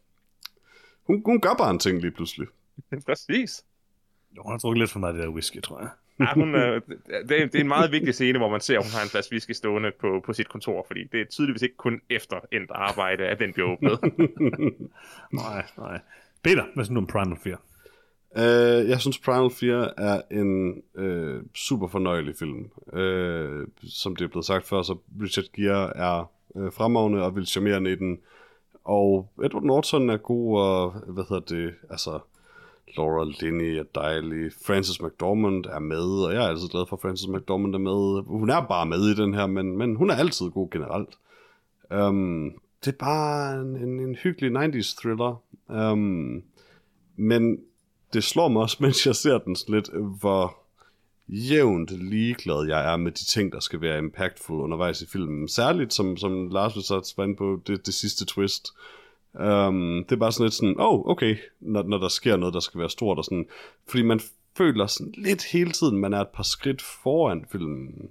Ikke så meget fordi nu kommer jeg jo rimelig hurtigt i tanke med, at når jeg har set den film masser af gange, så ikke så meget, at jeg rent faktisk ved, hvad der sker, men også fordi det er som om filmen sådan lidt teaser alle sine twists, inden den når til dem på sådan en lidt eksplicit måde. Øh, jeg ved ikke, hvad det er, men, men, men Karaktererne tager meget længere tid om at pick op på de ting, Jamen, som det er nok det. tydeligt viser. Altså, det er, ikke, det er ikke fordi, vi som seere er intelligente, når vi, når vi gennemskuer et twist, fordi det er meget tydeligt. Men, men alle andre karakterer tager virkelig lang tid om at get up to speed. Ja, det, det værste er næsten sådan hele, hele det her med motiv og båndet på en eller anden måde.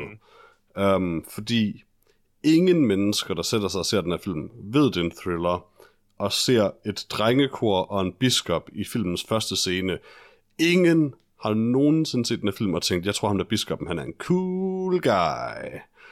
um, sådan, man, man ser det jo bare komme a mile away, og, og det er måske også meningen, men det tager lidt hvad kan man sige, intensiteten fra det på en eller anden måde, fra hvad der ellers er et super ubehageligt reveal, eller kunne have været det på en eller anden måde. Um, that being said, så synes jeg stadig, det er en super underholdende film. Øh, øh, jeg var bestemt ikke ked af at se den igen, og var underholdt hele vejen igennem. Øh, og Edward Norton spiller som- selvfølgelig, som jeg allerede har nævnt, øh, fremragende øh, i den.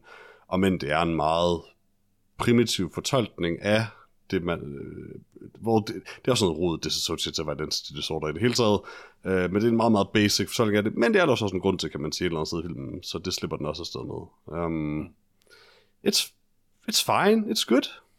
Ja, altså jeg har set, øh, som sagt, Primal Fear mange gange, og, øhm, og som du også siger, Peter, så er det jo bare en meget fornøjelig 90'er thriller, en genre, som jeg virkelig, virkelig har en svaghed for. Øhm, som så mange 90'er thrillere, så har den sådan, øh, gør den sådan typisk, eller grundlæggende én ting øh, forkert, eller der er én ting, den også gør forkert, eller hvad man kan sige, som er, at den sådan har én ting for meget med, eller sådan en historie for meget med, synes jeg. Øhm, Det er rigtigt, jeg det synes- glemte jeg at nævne. Ja, altså hele det her sådan uh, subplot med hans uh, mafiavenner og sådan noget, det er sådan lidt, altså, det er fint nok, men, men det er bare meget klassisk for 90'erne, at de kan ikke fokusere på sådan, de, de er nødt til at sådan overkomplicere filmen på en eller anden måde. Og det har Det, straight øh, up ikke en skid med noget at gøre, plot Nej, det har det ikke.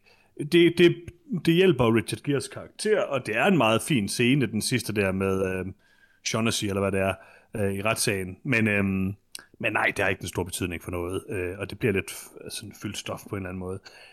Øh, jeg synes, der er to ting i den her film, som bærer den, og det er, at øh, Richard Gere er rigtig, rigtig god i den, og i øvrigt en utrolig flot fyr i den her film, vil jeg sige. Det er han jo Øhm, altid. det er han altid, men han er særligt flot i Primal Fear, vil jeg sige. Det er, han har et flot jakkesæt også. Øhm, og så synes jeg bare, at Edward Norton stjæler filmen helt vildt. Jeg ved godt, at det måske er sådan en lidt ekstrem rolle på en eller anden måde, men jeg synes virkelig, virkelig, han gør det godt. Der er rigtig meget af det, han gør i den her film, som er improviseret i øvrigt, og som bare selv har fået det på. Og jeg synes egentlig, det fungerer øhm, langt, langt hen ad vejen. Han er, Han er lidt sådan et bærende på, element. Ja, han er lidt tæt på sådan Iron Man 2-niveauet, med sådan, min karakter skal have en ting. Um, Ja, ja. Men, Altså, men klap, han, klappescenen til sidst er lidt meget, ikke? Men, Uh, kind of all of it. Men han, jeg vil sige, han, han holder sig sådan lige på stregen. ja, det gør til, at, til at han bare er en tegneseriefigur. Ja, ja, og jeg elsker Edward Norton. Jeg synes, han er virkelig, virkelig Ja, selvfølgelig. Han er, han er fremragende. alt. Altså, han er god i The Incredible Hulk. Altså, han er klart det bedste i The Incredible my Hulk. Ja, Jamen, virkelig. Han er virkelig god i den. Øhm, altså, det ved jeg, jeg synes bare, han stjæler alle de film, han er med. i. Han er en meget, øh, jeg ved ikke, om han er en undervurderet skuespiller. Han har, han har også haft en tror jeg meget ikke, han er. underlig karriere, fordi han vidste, det er utrolig svært at arbejde sammen med og sådan noget. Men øhm, altså, jeg synes, det fungerer ret godt. Og så synes jeg, at det her, det er jo sådan... Altså, da jeg tænkte øh, på, om vi skulle lave sådan et twist special, så den første film, jeg tænkte på, var Primal Fear, fordi det er sådan lidt indbegrebet af sådan et 90'er twist, ikke? Øhm, der, igen er der sådan lidt to twists i filmen. Der er et twist, hvor at, øh, Edward Norton siger noget, og så siger de, Nå, det er det her. Og så sidder man og tænker, nej, selvfølgelig er det ikke det, men de er åbenbart dumme nok til at tænke, er det. Og så kører den ligesom videre til den, det, det sidste reveal der. Øhm, og kan man gætte det på forhånd? Ja, det kan de fleste nok gætte, at det er det, der sker. Det er Men aldrig jeg synes, vigtigt. Nej, altså jeg synes vejen derhen er god, og jeg synes faktisk oprigtigt, uanset hvordan der ledes, hvad man havde så gættet på forhånd, den måde, det blev revealet på det sidste, det Edward Norton gør, den måde, øh, hvad hedder det, Richard Gere øh, reagerer på musikken, øh, klipningen, øh, cinematografien, det, det, det er faktisk et ret sådan effektivt twist, vil jeg sige. Det er sådan et... Øh, det er sådan et Saw-twist, hvis Saw var en lidt mere klassisk film, hvis man kan sige det sådan. Øhm, og jeg synes, at det er... Øh, altså, hvis vi nu skal tale om sådan, hvad er de bedste twists i filmhistorien, så synes jeg nok stadigvæk, det bedste twist i filmhistorien er The Usual Suspects-twistet. Øh, øhm, og det her, det lugter sådan lidt derhen af på den måde, det bliver spillet, og den måde, det bliver udført på. Altså, det, øh, det, det kan noget, synes jeg.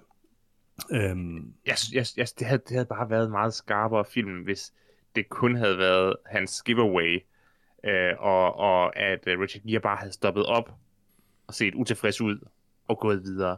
Det er det der amerikanske med, at det skal forklares. det, det, det er lige så dårligt som i Psycho.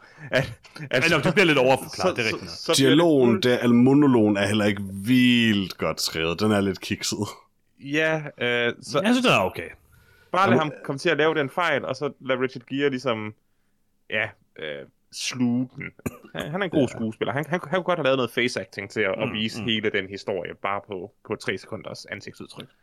Altså, det er heller ikke uenig i. Det er heller ikke fordi... Altså, jeg synes også, det bliver måske lidt meget, men jeg synes måske det, der redder det, er igen bare, at jeg, jeg kan rigtig godt lide Edward Norton i den her film, og, Selvfølgelig. og jeg tror bare, jeg har lært over tid, altså jeg tror, jeg, jeg, tror, jeg har set Primal Fear 4-5 gange eller sådan i mit liv, og nu ved jeg jo, hvad det er, jeg ved, hvad den står for, jeg, jeg ved, det er en 90'er thriller, jeg ved, den har alle de her meget klassiske ting, som de andre har, så på den måde, så er det sådan, det, det, det passer ind i en tid for mig på en eller anden måde, den måde, han siger det på.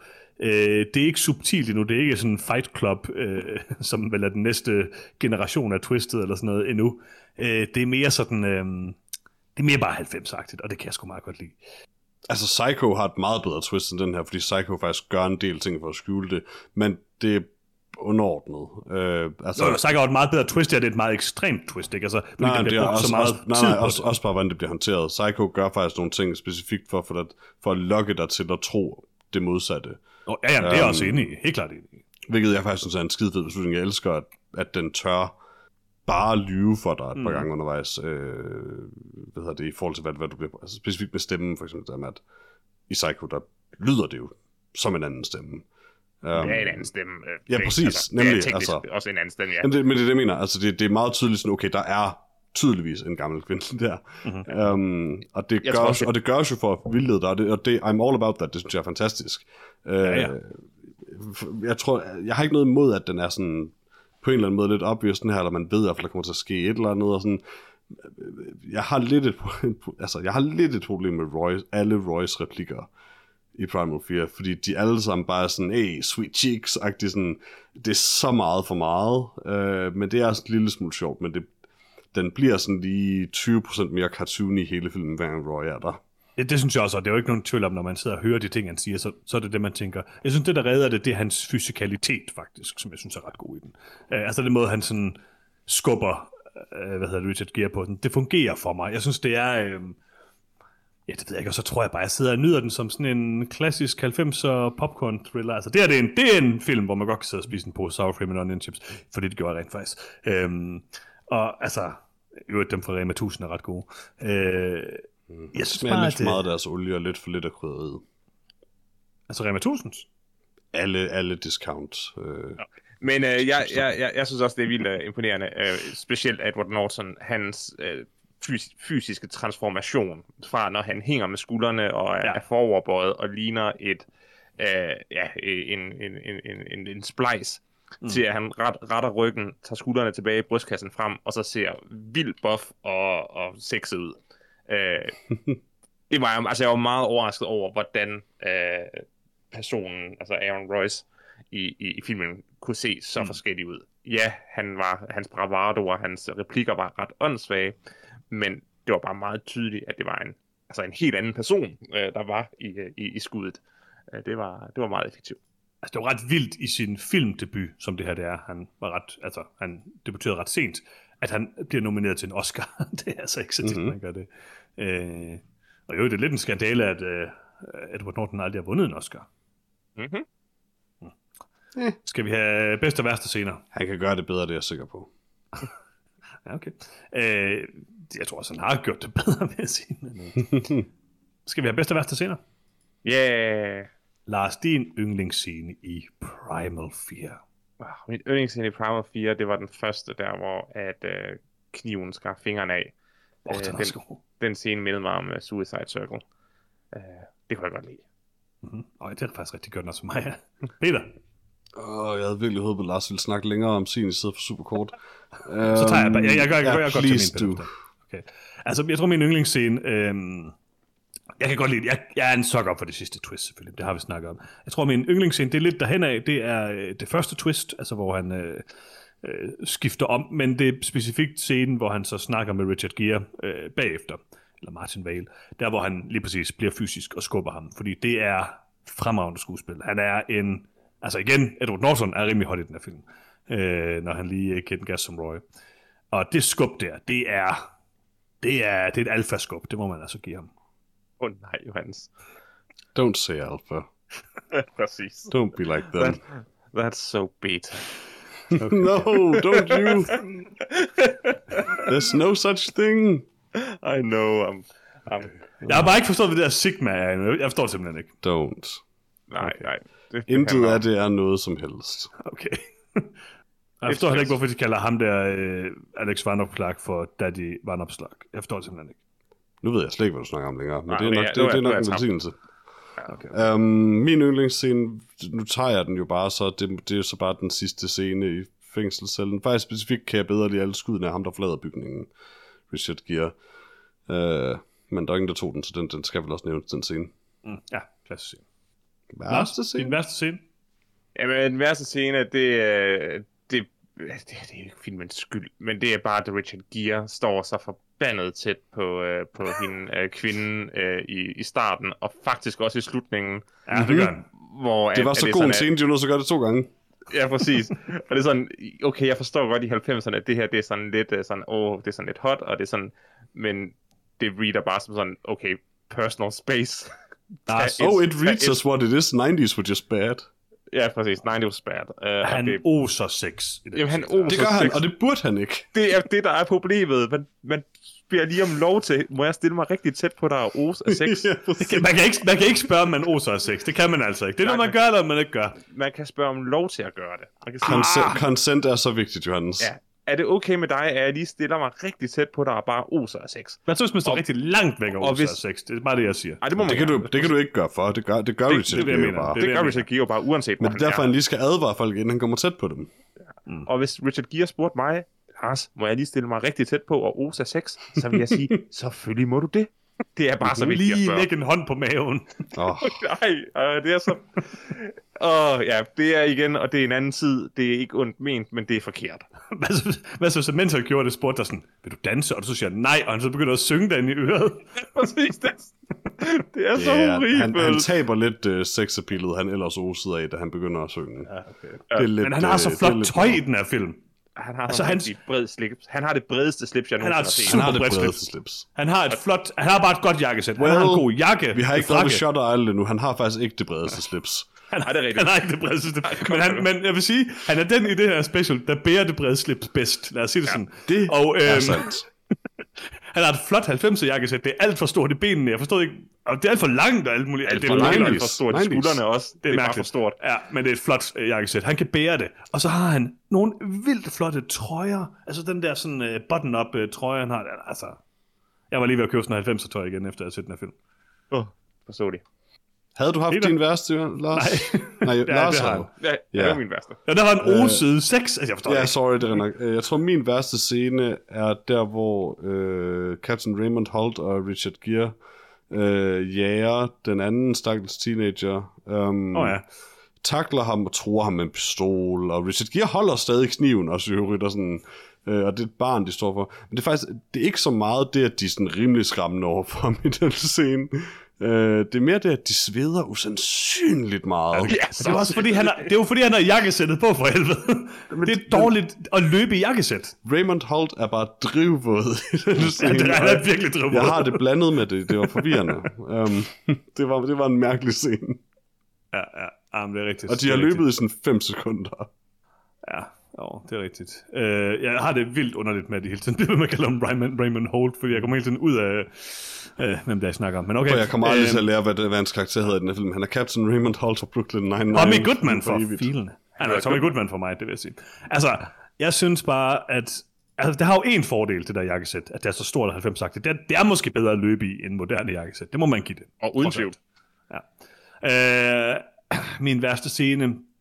Ah, du tog den godt nok lige, Peter. Det var den der... Øh, det var sådan Der- der, hvor de sveder. Det, det, er sådan lidt... Nej, det er ikke så meget det, det sveder. Det er bare sådan, jeg synes, det er lidt synd for ham, den stakkels fyr, sådan, som jeg jo ikke helt forstår. Sådan, og, altså, har han noget med noget at gøre i den her Han har, film? han har ikke gjort noget. Nej, han har ikke rigtig gjort noget. Og al- alt det der, hele der Linda-ting, det er også bare sådan lidt sådan... Okay, vi, vi ser aldrig rigtig Linda. Sådan, Ingen Det er lidt mærkeligt. udover øh, skurken interesserer sig for, hvad der sker ja. for Linda.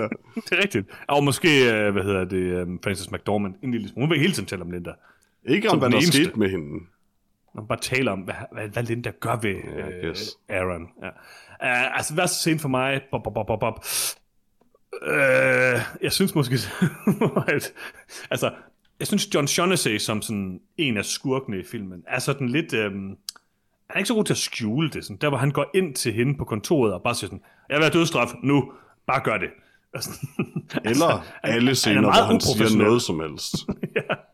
Og da den herlige, da Locke fra Lost, han bare sådan kigger på hende siger, find et nyt job. Det er også sådan meget hårdt, ikke? Altså, Ja. ja, det er ikke de bedste arbejdsgiver. sige. dad og Locke fra Lost er rimelig ondt i den her film.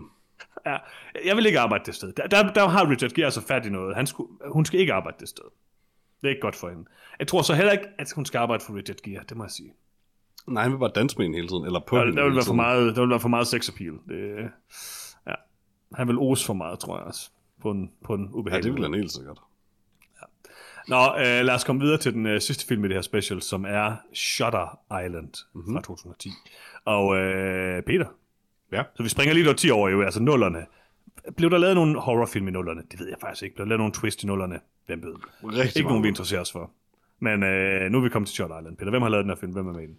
Den er instrueret af Martin Scorsese og skrevet af Leta Kalogridis, et helt almindeligt uh, navn, som jeg sagtens kan udtale rigtigt, mm-hmm. uh, baseret på en bog af Dennis Lehane. Uh, og så i hovedrollen har vi selvfølgelig Leonardo DiCaprio, uh, Emily Mortimer som second billing på IMDb åbenbart, uh, Mark Ruffalo, Ben Kingsley, Max von Sydow, Michelle Williams, uh, Patricia Clarkson, uh, Jackie Earl Haley og en helvedes masse andre. John Carroll Lynch. Så har du en opsummering? Det har jeg da i hvert fald. Det kommer jeg. Tak. I 1954 efterforsker en amerikansk marskal forsvinden af en morder, der flygtede fra et hospital for kriminelt sindssyge. Det er nok den værste indtil nu. Okay, okay. ja, jo, måske. Hvad er jeres forhold til Shutter Island? Lars, har du set den? Det ved jeg faktisk ikke. Øh, jeg har set den, og var uimponeret. Altså, jeg har set den tilbage omkring 2010, da den kom, og var ikke imponeret. Ja. Peter? Øh, jeg har set den, og øh, klukket en del af den, øh, og så fortsatte jeg ellers mit liv efterfølgende. Ja, jeg så den på en filmfestival en gang øh, i København. Jeg tror, det var Uh. Copenhagen Pix eller sådan noget.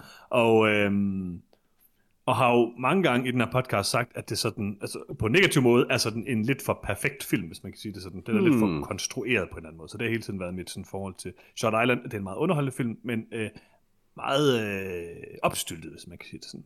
Så øhm, ja. Hvad synes I om Shot Island den her gang, Lars? Øh, jamen, jeg synes, at uh, Shutter Island er en vanvittig god film. Øh, og, og den øh, bliver ikke øh, dårligere af at, at kende uh, Twisted. Øh, jeg må indrømme, at jeg var sådan øh, 90% sikker på, at jeg kunne huske, hvad, hvad Twisted var. Mm. Øh, og, og ja, det kunne jeg. Øh, så, så det var kun i sådan små detaljer, der skulle fyldes ind. Øh, men det her, det er, nu siger du øh, næsten for perfekt en film, øh, det er nok det bedste eksempel på øh, en film med en upålidelig øh, fortæller. Mm. Øh, hovedpersonen fortæller sin historie, og vi finder ret hurtigt ud af, at vi ikke kan stole på ham, men hvorfor kan vi ikke stole på ham? Øh, og så er der nogle forskellige lag i, i denne her utroværdighed. Øh, men alle, alle de små detaljer, øh, de, de skræmmende ting, han ser, og øh, de forvirrende ting, han ser, og hans drømme, der blander sig ind i det, øh, det bliver bare sådan en meget helstøbt oplevelse. Øh, og så samtidig så er den så, så stilsikker i sin, øh, i sin 50'er æst- æstetik. Øh, med brede slips og, og, og, og flotte jakkesæt, øh, noget herligt tweet. Øh, at det bare, det, det, det, det, det bliver bare meget, meget godt. Og så er castet med Leonardo DiCaprio, Mark Ruffalo, Ben Kingsley og Max von Sydow øh, på, på herresiden, og øh, Michelle Williams og Emily Mortimer øh, og Patricia Clarkson på, på kvindesiden. Det, det er bare, det er også bare et stærkt line-up. Ej, de altså, oser altså også sex appeal, det må man give dem. Alle syv, altså jeg har ikke set Max von Sydow så, øh, så øh, tiltalende øh, i Der er i ikke en nogen som helst dose sex appeal i den her film. Der var Leonardo DiCaprio, han taler tysk, Peter, med en meget dårlig tysk accent. Det, øh, Leonardo DiCaprio jeg- har aldrig uset mindre sex appeal, end han gør i den her film. det er jeg faktisk enig med dig jeg, jeg, var, jeg var faktisk meget, øh, jeg var faktisk meget positivt overrasket over Leonardo DiCaprios øh, tyske. Jeg synes, det var øh, flot, Åh, oh, enig. flot, flot udtale. Øh, og, og jeg vil lige sige, Mark Ruffalo, det er et stort øh, sexbål. Ja, hvis, det er hvis, hvis Det er nogen oser sex appeal, så er det Mark Ruffalo, men han kan heller ikke lade være, altså. Nej, nej, er han, han, bål. han er et sexbål. Præcis. Den, den Vor tids den, den gør så Gere. noget godt. øh, nå, jamen... Øh, Peter, hvad synes du om... Øh, Well, jeg synes, som jeg altid har syntes om Shutter Island, at det er den mest grinagtigt karikerede film, jeg måske nogensinde har set. Uh, right up there med uh, Cloud Atlas, og det, er ikke, og det er ikke en joke. Den her film er så åndssvag. Sådan virkelig, virkelig, virkelig dybt åndssvag på alle tænkelige niveauer. Og det er egentlig ret irriterende, for det er også en ret god film. um, den starter helt vildt godt, synes jeg. Uh, well, Leonardo DiCaprio er sådan lidt weird på båden, men det er han det hele film igennem. Men, men den starter godt, og den, den starter med nogle ikke ligefrem subtile, men velfungerende hints til, hvad kan man sige, hvad der egentlig er på spil i filmen.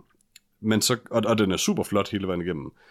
Men så går den så bare sådan super hurtigt off the fucking rails, og bliver der resten af filmen igennem, og bliver bare ved med at blive mere og mere latterligt underlig. Øh, ben Kingsley er perfekt castet i den her film, fordi jeg, ikke engang Ben Kingsley kan levere revealet den her film uden et lille smil på læben. Men man, man accepterer det sådan lidt fra Ben Kingsley, fordi han er i sig selv så karikeret. Um, altså, aldrig har Ben Kingsley været mere karikeret end i den her film og Iron Man 3. præcis. Altså, det er sådan basically det, er sådan det samme niveau, vi er på, stemningsmæssigt. Ja. Øh, og det er vildt mærkeligt, at det er det. Jeg, jeg, jeg, når jeg ser den her film igen, så bliver, jeg mindet, så bliver jeg mindet om, hvorfor jeg havde den her følelse, da jeg så den første gang. Fordi første gang jeg så den her film, der havde jeg en meget klar sådan, hvordan fanden kan nogen være blevet overrasket over det her twist? Ever. Um, og jeg, i årene siden har jeg ikke husket, hvorfor jeg havde det sådan, at jamen, så, så obvious var den vel heller ikke. My god it is. det er sådan, hvis, hvis man skulle sådan, de, de, de, de, de leaps, man skulle lave i logik for at tage ting, der sker i den film, at face value, er enorme. Øh, og jeg forstår simpelthen ikke, at Martin Scorsese har sådan på nogen måde tænkt, at, at, at han holdt sådan en eller anden illusion oppe overhovedet, eller forvirring oppe overhovedet, fordi det er så, så ekstremt. Men, det er en god film. Ja. Øh, jamen altså, jeg er egentlig meget... Jeg, ved ikke, jeg tror, jeg er enig med jer begge to, og det, tror jeg, det var I jo egentlig også lidt. Altså, det er sådan en underlig film, fordi den er, den er bare så ekstrem, og så sådan øh, for meget på en eller anden måde. Men man kan bare heller ikke rigtig underkende, at det er ret godt håndværk. Det, det er underligt håndværk. Det er sådan meget... Øh, altså det er jo ham, der prøver at emulere en gammel tid øh, på en eller anden måde, ikke? Øhm, mm. og emulere også en gammel måde at lave film på på mange måder. Øh, og det gør han egentlig ret godt. Og det, altså, jeg har sådan lidt den samme holdning til Shot Island, som jeg altid har haft. Det der med, at Martin Scorsese er så god en instruktør, at han sådan, jeg, jeg måske synes, det kommer en lille smule over i Shot Island, fordi han fylder den med så mange clues hele tiden. Den er sådan, den er for perfekt som en twistfilm. Men jeg er også enig med dig, Lars, i, at når man så ser den igen her nu, så er det ret sjovt at sidde og se alt det der. Det er jo bare en dybt underholdende film på rigtig mange måder. Øhm, jeg ved ikke rigtig, om jeg kan sige, at det sådan er en helt vildt god film. Jo, altså, jo, det er en god film, men, fordi det er en underholdende film. Men det er jo ikke sådan en film, jeg sidder og tænker over og øh, sådan ser tilbage på. Det er bare en ekstremt, øh, det er både en ekstrem og en ekstremt vellykket udgave af det her upålidelige fortællerkoncept. Øh, twistet er rigtig godt. Øh, der er noget rigtig flot cinematografi i den. Jeg synes, den er lidt, når jeg nu ser den i dag, sådan, så den er meget sådan, den er lige på kanten af at være sådan den der grimme nuller-æstetik. Øh, det er ikke sådan den kønneste film i hele verden, men, øhm, men den har sine momenter. Jeg synes, jeg kan ikke helt finde ud af, hvad synes som Leonardo DiCaprio i den her film. Jeg kan, egentlig, jeg kan jo generelt godt lide ham. Han er rigtig god i, øh, i Tarantino-film øh, og så videre. Øh, han er generelt rigtig god. Men, men altså, det her det er en så ekstrem udgave af DiCaprio, at jeg ikke helt ved, hvad jeg synes om det. Øh, det er et meget bredt slips. Det er noget meget mærkeligt tøj, og, eller meget gammeldags tøj. Og Øh, altså jeg synes i hvert fald på mange måder, at jeg, det, at man kan forholde sig mere til sådan Mark Ruffalo's lidt mere afdæmpede øh, karakter mm. på en anden måde. Mm. Øh, men det er jo også lidt det der mening, og det er jo også lidt det der, alle de der clues, og sådan. Det, den hænger bare meget på Leonardo DiCaprio, og fordi han er så ekstrem, som han er, så, så eskalerer det også bare filmen. Altså den her film er sådan, hvis en twistfilm var den der reference fra øh, Spinal Tap, hvor han hele tiden siger, at han vil skrue op på 11 på sin forstærker mm. og sådan noget. Altså den her film er hele tiden skruet op på 11.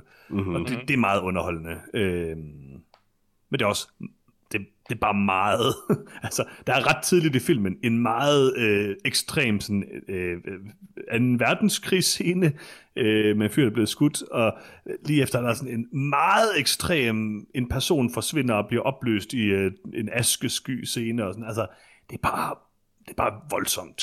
Øh, og som twistfilm, og som sådan... Øh, spændingsfilm, eller hvad man kan sige, thrillerfilm, så synes jeg stadig, den lider lidt, altså det er ikke så slemt, når man har set når man kender Twisted, men jeg kan huske, og det har jeg talt meget om, øh, da jeg så den, at jeg tænkte over det der med sådan, altså fordi han er så besat af at lægge spor ud hele tiden, så er det sådan en lidt for perfekt film, altså sådan en, en film, hvor man bare sådan følger Martin Scorsese, der sidder og tænker på, på hvor genial han er hele tiden.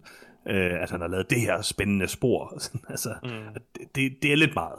Men øh, altså, jeg, jeg, jeg, jeg, jeg vil sige, at øh, Shutter Island er nok den film, hvor jeg, jeg har været allerbedst underholdt øh, under den obligatoriske, nu skal jeg forklare, hvordan alting hænger sammen scene. Mm-hmm. Øh, fordi det her det er en film, hvor at den scene på en eller anden måde er, er hyggelig og sjov. Og ja, mm. det, er fordi, det er fordi, det er en lille smule for fjollet og en lille smule for over the top. Det er meget fjollet. Øh, det er det.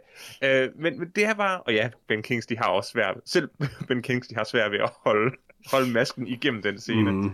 Øh, men det, den er bare, det er bare meget helt støbt, og det fungerer for filmen at være på den måde. Jo, jo, men altså, det gør den. Den er meget, meget helt støbt. Altså, den er virkelig det, den er. Det kan man ikke tage fra den. Altså, den, den, den, den svinger aldrig fra sin meget fjollede stil. Mm. Og, øh, og det er ret hyggeligt. Det er en hyggelig film. Altså, det, men det er en hyggelig film om noget, om noget utroligt brutalt. Og det synes jeg måske, da jeg så den den her gang, er sådan... Det er måske lidt det der... Jeg, altså, hvor Rosemary's Baby, øh, Roman Polanski problemer til trods, er en super ubehagelig film om nogle super ubehagelige ting, så er Shutter Island en super fjollet film om nogle super ubehagelige ting. Og det, altså, det ved jeg ikke helt, hvordan jeg skal forholde mig til. Jeg tror bare, det fjollede opstår egentlig bare, ud over præmisset, som er vanvittigt, øh, mm. så opstår det fjollede egentlig langt hen vejen bare i, at det er en film, der, hvad kan man sige, har alle sine kort vendt fremad og bare viser dem til dig hele mm. tiden, right up in your face, men gerne vil opføre sig som om, at den holder dem tæt ind til kroppen. Mm. Um, så den vil gerne behandle det hele som sådan hvad kan man sige, hemmeligheder, den holder på, men, men, men den er bare så in your face hele tiden med det. Altså mm. hele scenen med grotten, han finder, er jo ja. bizarre. Hvis man på, noget, på nogen måde køber sådan, øh, hvad kan man sige, pre-twist scenariet, Øh, det, er jo, det er jo dybt åndssvagt, men, men det er det på en eller anden måde lidt med vilje. Jeg kan godt lidt respektere oh, den for, at det er det samme med Leonardo DiCaprio's skuespil, at han, han spiller den hele vejen igennem som en voldsom mentalt ustabil mand. Mm. Um, og prøver på ingen måde at lade som om han har styr på det, eller virke som om han har styr på det.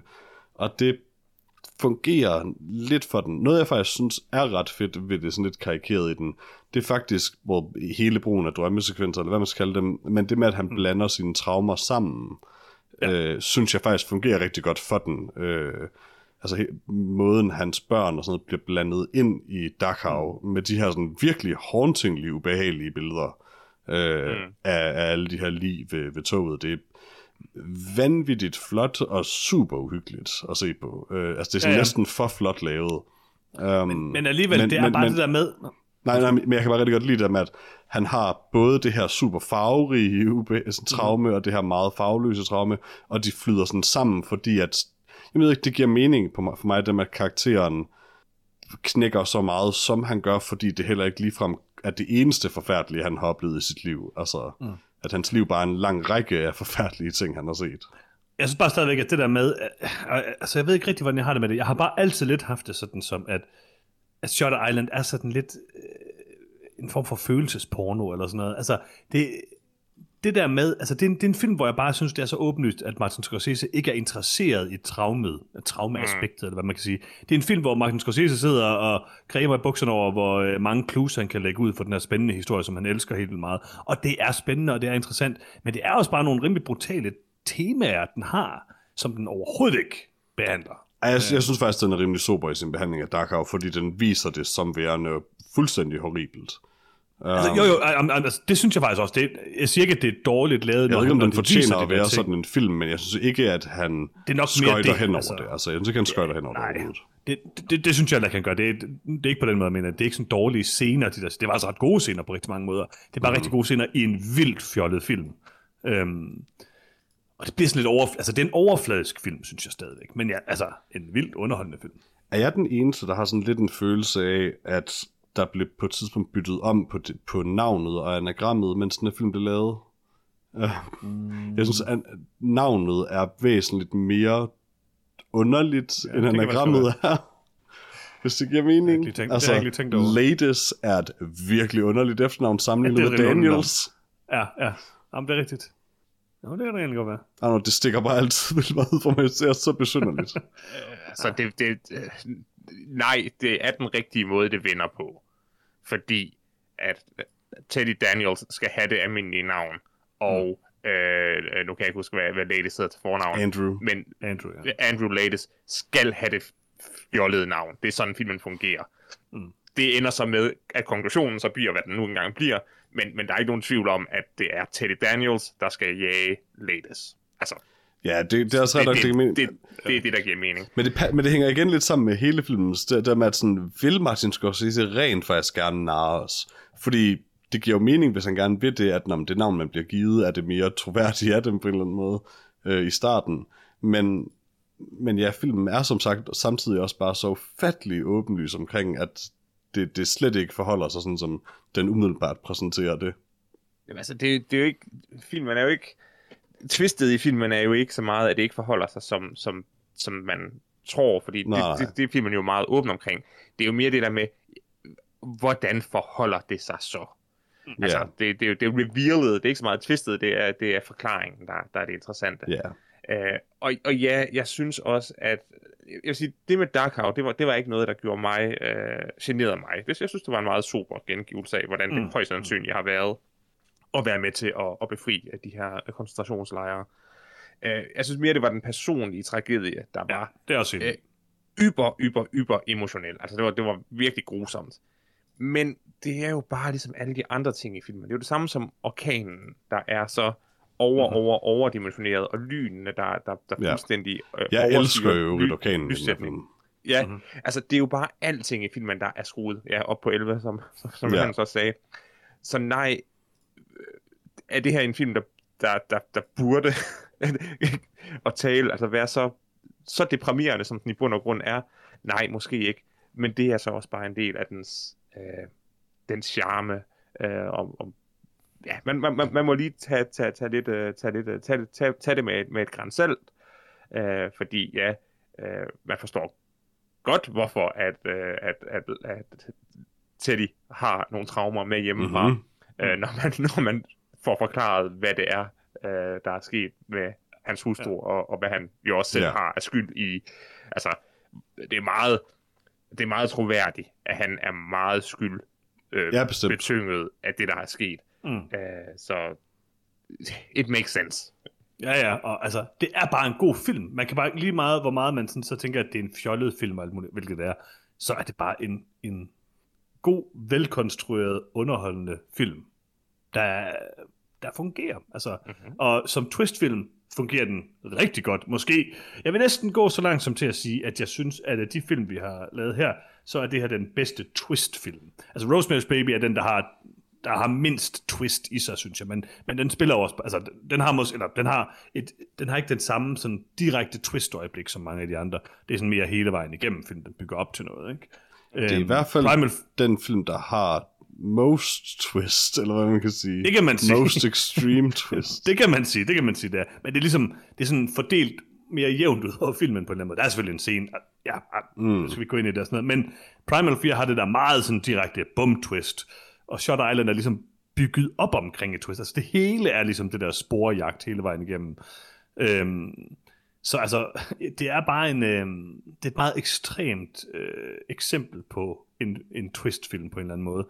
Men det er også en af de mere, altså mest underholdende og velkonstruerede twistfilm. Altså det er nok den mest velkonstruerede twistfilm, vil jeg sige. Nej, altså, hvor det hele er bygget op omkring altså. det. Jo, altså fordi, jeg, altså, jeg, det siger jeg sådan set ikke som noget positivt, Peter, fordi som jeg har sagt mange gange, så synes jeg, at det er det, der bliver sådan lidt for telegraphed på en eller anden måde. Altså mm-hmm. det, at han skal sprede de her brødkrummer ud over hele filmen konstant, det er sådan, det er meget, det er rigtig, rigtig meget. Og jeg kan meget bedre lide de der mere subtile twist. Men, men det er, om ikke andet, så en, øhm, en stiløvelse ud i uh, twistfilmhåndværket på en eller anden måde. Ja, den taber en, en lille bitte smule på den front for mig ved, at sådan, når du er allerede omkring halvvejs i filmen, så er der ikke længere noget af det i den sådan, præsenterede virkelighed, der overhovedet giver mening længere. Det kan jeg også Øhm, der er ikke engang rigtigt plot længere by that point. Nej. Øh, fordi den, den altså, men det, og det giver jo mening eller andet i forhold til hans øh, fuldstændig fragmenterede psyke, men Ja. der synes for eksempel, at en film som Fight Club er som en altså, struktureret omkring et twist meget mere elegant, end den her er det. Um, Ja, det vil også det er også en film, hvor hele filmen bygger op til et twist, men den hænger stadig sammen op til da. Ja, det kan jeg godt købe. Det, det er enig. Altså, jeg, synes også, jeg synes faktisk, Fight Club er en af de bedste twistfilm. Det, det, tror jeg, det det, det, det, er svært at diskutere næsten. Altså, mm. øh, og det er ikke engang så meget bogen, som det er filmen, men filmen er simpelthen bare enormt velkonstrueret. Øh, meget, ja. meget bevidst med alle sine scener. Skal vi øh, komme med nogle øh, bedste og værste scener? Ja, ja. Lars, din yndlingsscene. Øhm, det ved jeg ikke. Der, der, der var han, øh, der var han øh, øh, stjæler slipset tilbage. Ej, jeg, jeg, jeg, jeg, ved det ikke, det, det er jo lidt, det er jo lidt en joke, ikke? Øh, det ved jeg faktisk ikke. Det er en meget helt støbt film. Øh, der var Mhm. ikke en scene, som, øh, som, som jeg virkelig bed mig fast i. Hmm. Jeg tænker videre. Peter? der er mange gode jo, sådan set i den. Øh, altså nu, mm. nu gør jeg på en eller anden måde meget grin med filmen, men jeg synes også, det er en ret stærk film. Øh, særligt har den mange stærke scener. Øh, jeg ja. synes, at øh, den scene, hvor han får et lift af ham, der, der er den primære, den egentlige Warden, som man meget sjældent møder i filmen, mm. øh, og de snakker om deres natur på en eller anden måde. Mm-hmm. Øh, den synes jeg faktisk er super, super stærk. Den er også meget mere subtil end resten af filmen er det. Ikke at den er meget subtil, men, men den snakker bare om deres natur, i stedet for at snakke eksplicit om ting, der sker. Um, mm. Og øh, jeg elsker sådan, jeg elsker, hvordan den slutter med det her, hvis jeg lændte mig ind frem for at bide, bide det i dit øje ud lige nu, vil, vil, vil du så kunne stoppe mig, eller sådan et eller andet. Um. Det er bare, det er en vild fed udveksling, øh, mm. den samtale. Det synes jeg også. Uh, jeg synes også, at den første interviewscene er rigtig god, der hvor de sidder og interviewer. Uh, Med Ben Kingsley, eller? Nej, altså de to uh, patienter. Nå, den ja. Øh, altså først ham øh, fyren, der har dræbt en sygeplejerske, men især den nej, næste. Nej, lemlæstet en sygeplejerske. Lemlæstet. Altså der var han siger, you took her face, eller sådan ja, altså rigtig voldsomt, ikke? Øh, og den anden, altså den, ja, specifikt den næste scene, hvor han interviewer hende, den øh, ældre øh, kvinde. Mm-hmm. Jeg synes bare, hun er vildt god. Øh, og den sådan, stemning, den opbygger. Det er faktisk der, hvor jeg synes, filmen bedst formår at etablere det alternative twist, der, hvad man nu kan kalde det, ikke? En, den red herring. Ja, det, det er der, hvor man mest tror på, at, at ja. dels, ja. at de er der for at investigate noget, men der er også noget der off, men det er lidt sværere at der sætte en finger ja. på hvad. Og så samtidig synes jeg også, det er der, hvor vi virkelig ser øh, Teddy udvikle sig, eller Teddy være den her ustabile person, ja. øh, hvor han sidder med blyanten og sådan noget. Så det synes jeg er en rigtig stærk scene. Mm. Mm. Lars, har du, har du fundet en? Jeg, jeg tror egentlig bare, at, at, at min, øh, min yndlingsscene, det, det bliver den sidste samtale mellem øh, Mark Ruffalo mm. og Leonardo DiCaprio. Yep. Øh, fordi ja. øh, jeg kunne ikke huske, øh, jeg kunne ikke rigtig huske, hvorvidt, øh, øh, ja, hvordan filmen helt endte. Øh, om man det er tænker twist lige, nummer to, jo. Ja, det, det, ja, eller, eller er det twist nummer tre? Øh, og så er det egentlig bare en meget smuk uh, tilgang, uh, mm. uh, Leonardo DiCaprios karakter har til det, uh, om ja. man uh, vil, vil, vil leve som et monster eller dø som en held. Mm. Uh, og så ja, ender filmen. Det, det var en fin afslutning til denne her film. Mm. Enig. Jamen, uh, meget enig. Så Peter, vil du tage din uh, værste scene? Hmm. Uh, hmm. Kan jeg bare tage alt, hvad der er DiCaprio på skibet i starten, eller på færgen i starten. Øh, helvede, det skulle jeg tage til. Måske bare den allerførste scene, ham inde på værelset, sådan, var sådan, oh, it's just water, eller sådan noget. Sådan. det er bare, han er så off der, og det giver jo mening ja. senere. Men fordi det er den allerførste scene i filmen, så sidder man bare der sådan, Ja, hvad Når DiCaprio bare træt i dag, spiller han bare dårligt, eller hvad, hvad er det lige, der sker her? For han er ja. så off i den scene. Jeg er meget enig med dig. Hvis jeg ikke skal tage den, så tager jeg den der den scene lige efter min yndlingsscene, hvor han står ude i regnen og taler med Mark Ruffalo. Og det er fordi, det, det er den scene, hvor jeg virkelig synes, Mark Ruffalo også er dårlig, hvor de står og snakker om ladies og, og hvordan der vil ledes. Øh, det synes jeg bare, at, at de ryger den der cigaret og sådan noget. det er sådan det mest ekstreme, ud over skibet, øh, eksempel på sådan overspil, eller hvad vi skal kalde det. Ja, for det bliver det lidt nogle gange. Ja, det gør det nemlig. Lars? Øh, det værste scene for mig, det er egentlig øh, hele sekvensen, hvor de er inde i Ward C. Øh, det her øh, mm-hmm. øh, øh, fort fra, fra, fra borgerkrigen af. Øh, det, det, det, det bliver meget, altså det, det er jo en meget vigtig scene, fordi det bliver jo hele tiden talt op mm-hmm. og foreshadowet, og så i bund og grund er scenen bare dem, der render rundt i nogle mørke gange, øh, og det, det giver sgu ikke helt mening. Øh, det, det, det vil jeg hellere have, have set realiseret på en, på en helt anden måde. Mm. Øh, fordi det, det er jo en vigtig sekvens, og, og hans snak med, med Noise øh, er en, en super stærk scene. Øh, det, det er bare pak, det, det der, den bliver bare serveret på en forkert måde øh, i min mm. optik. Jeg er helt enig. Ja, det er også. Nå, så skal vi til det. Ja. Vi skal gøre to ting. Vi skal rangere de her ting, og så skal vi også lige vurdere, om hver af de her film rent faktisk er horrorfilm. Så skal, skal vi ikke lige starte med det sidste? Vi tager bare en hurtig runde. Er Psycho en horrorfilm? Ja. Øh, ja. Ja. Jeg har skrevet, mm, ja, for det meste. okay, er Rosemary's Baby en horrorfilm? Ja. Øh, jamen, jamen, nu spørger du, det er en horrorfilm. Ja, det er en horrorfilm. Ja, det er en horrorfilm. Udråbstegn har jeg skrevet. Er Primal 4 en horrorfilm? Nej. Nej. Nej. Og nu kommer det spændende. Er Shutter Island en horrorfilm? Nej. Ja, Altså, jeg har skrevet nej, men den kan bruge rigtig mange elementer fra horror-genren. jeg, jeg, synes, jeg synes, at Shutter Island er nok i min optik objektivt den mest uhyggelige af de fire film. Nej, det, det synes jeg ikke. Mm. Altså, det synes den, jeg, Rosemary's Baby er helt klart. Nej, det er den mest ubehagelige, men der er ikke noget tidspunkt, mest hvor jeg... uhyggelige, synes jeg. Der er ikke noget i Rosemary's Baby, jeg være nervøs for at se i et mørkt rum en stormfuld aften.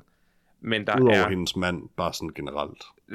Ja, men det, det vil ikke gøre ja. nogen forskel, om det var en mørk, stormfuld aften, Det er da jeg så den ubehagelige scene. Men det at sidde og se Shutter Island i et øh, fuldstændig mørkt rum en mod og stormfuld aften, der er der noget, øh, nogle, noget, nogle billeder og nogle uhyggelige karakterer, der vil gøre mig Mm. bange. Altså følelsen angst. Mm. Øh, så ja, det er ikke en horrorfilm, men det er den mest uhyggelige. Og derfor er det en horrorfilm. Lad os rangere dem øh, fra øh, bund til top, som vi altid gør. Så øh, øh, nummer 4, Kunne ikke lide, hvordan du sagde det. 1. Og bund til top. Peter, din bund. Uh, nummer 4 for mig, det er Primal 4, faktisk. Um, mm-hmm. Det er en god og underholdende film, men uh, den, hvad kan man sige, hvor det er fælles for alle de andre tre film, at de enten er ret banebrydende eller bare ambitiøse, så føles den helt sikkert som den mest safe og sædvanlige film af dem. Lars? Uh, Primal 4. Uh, det er der sådan set ikke nogen tvivl om. Det er en hyggelig 90'er film, men det er ikke en, jeg kommer til at tænke på i fremtiden. Jeg, jeg siger Shot Island. Det bliver jeg nok nødt til at gøre. Hmm. Jeg synes, det er en god film. Jeg er rigtig glad for den. Jeg kan personligt godt lide den. Den er sjov at se igen. Men øh, jeg er en sucker for Primal 4. Peter, din nummer 3.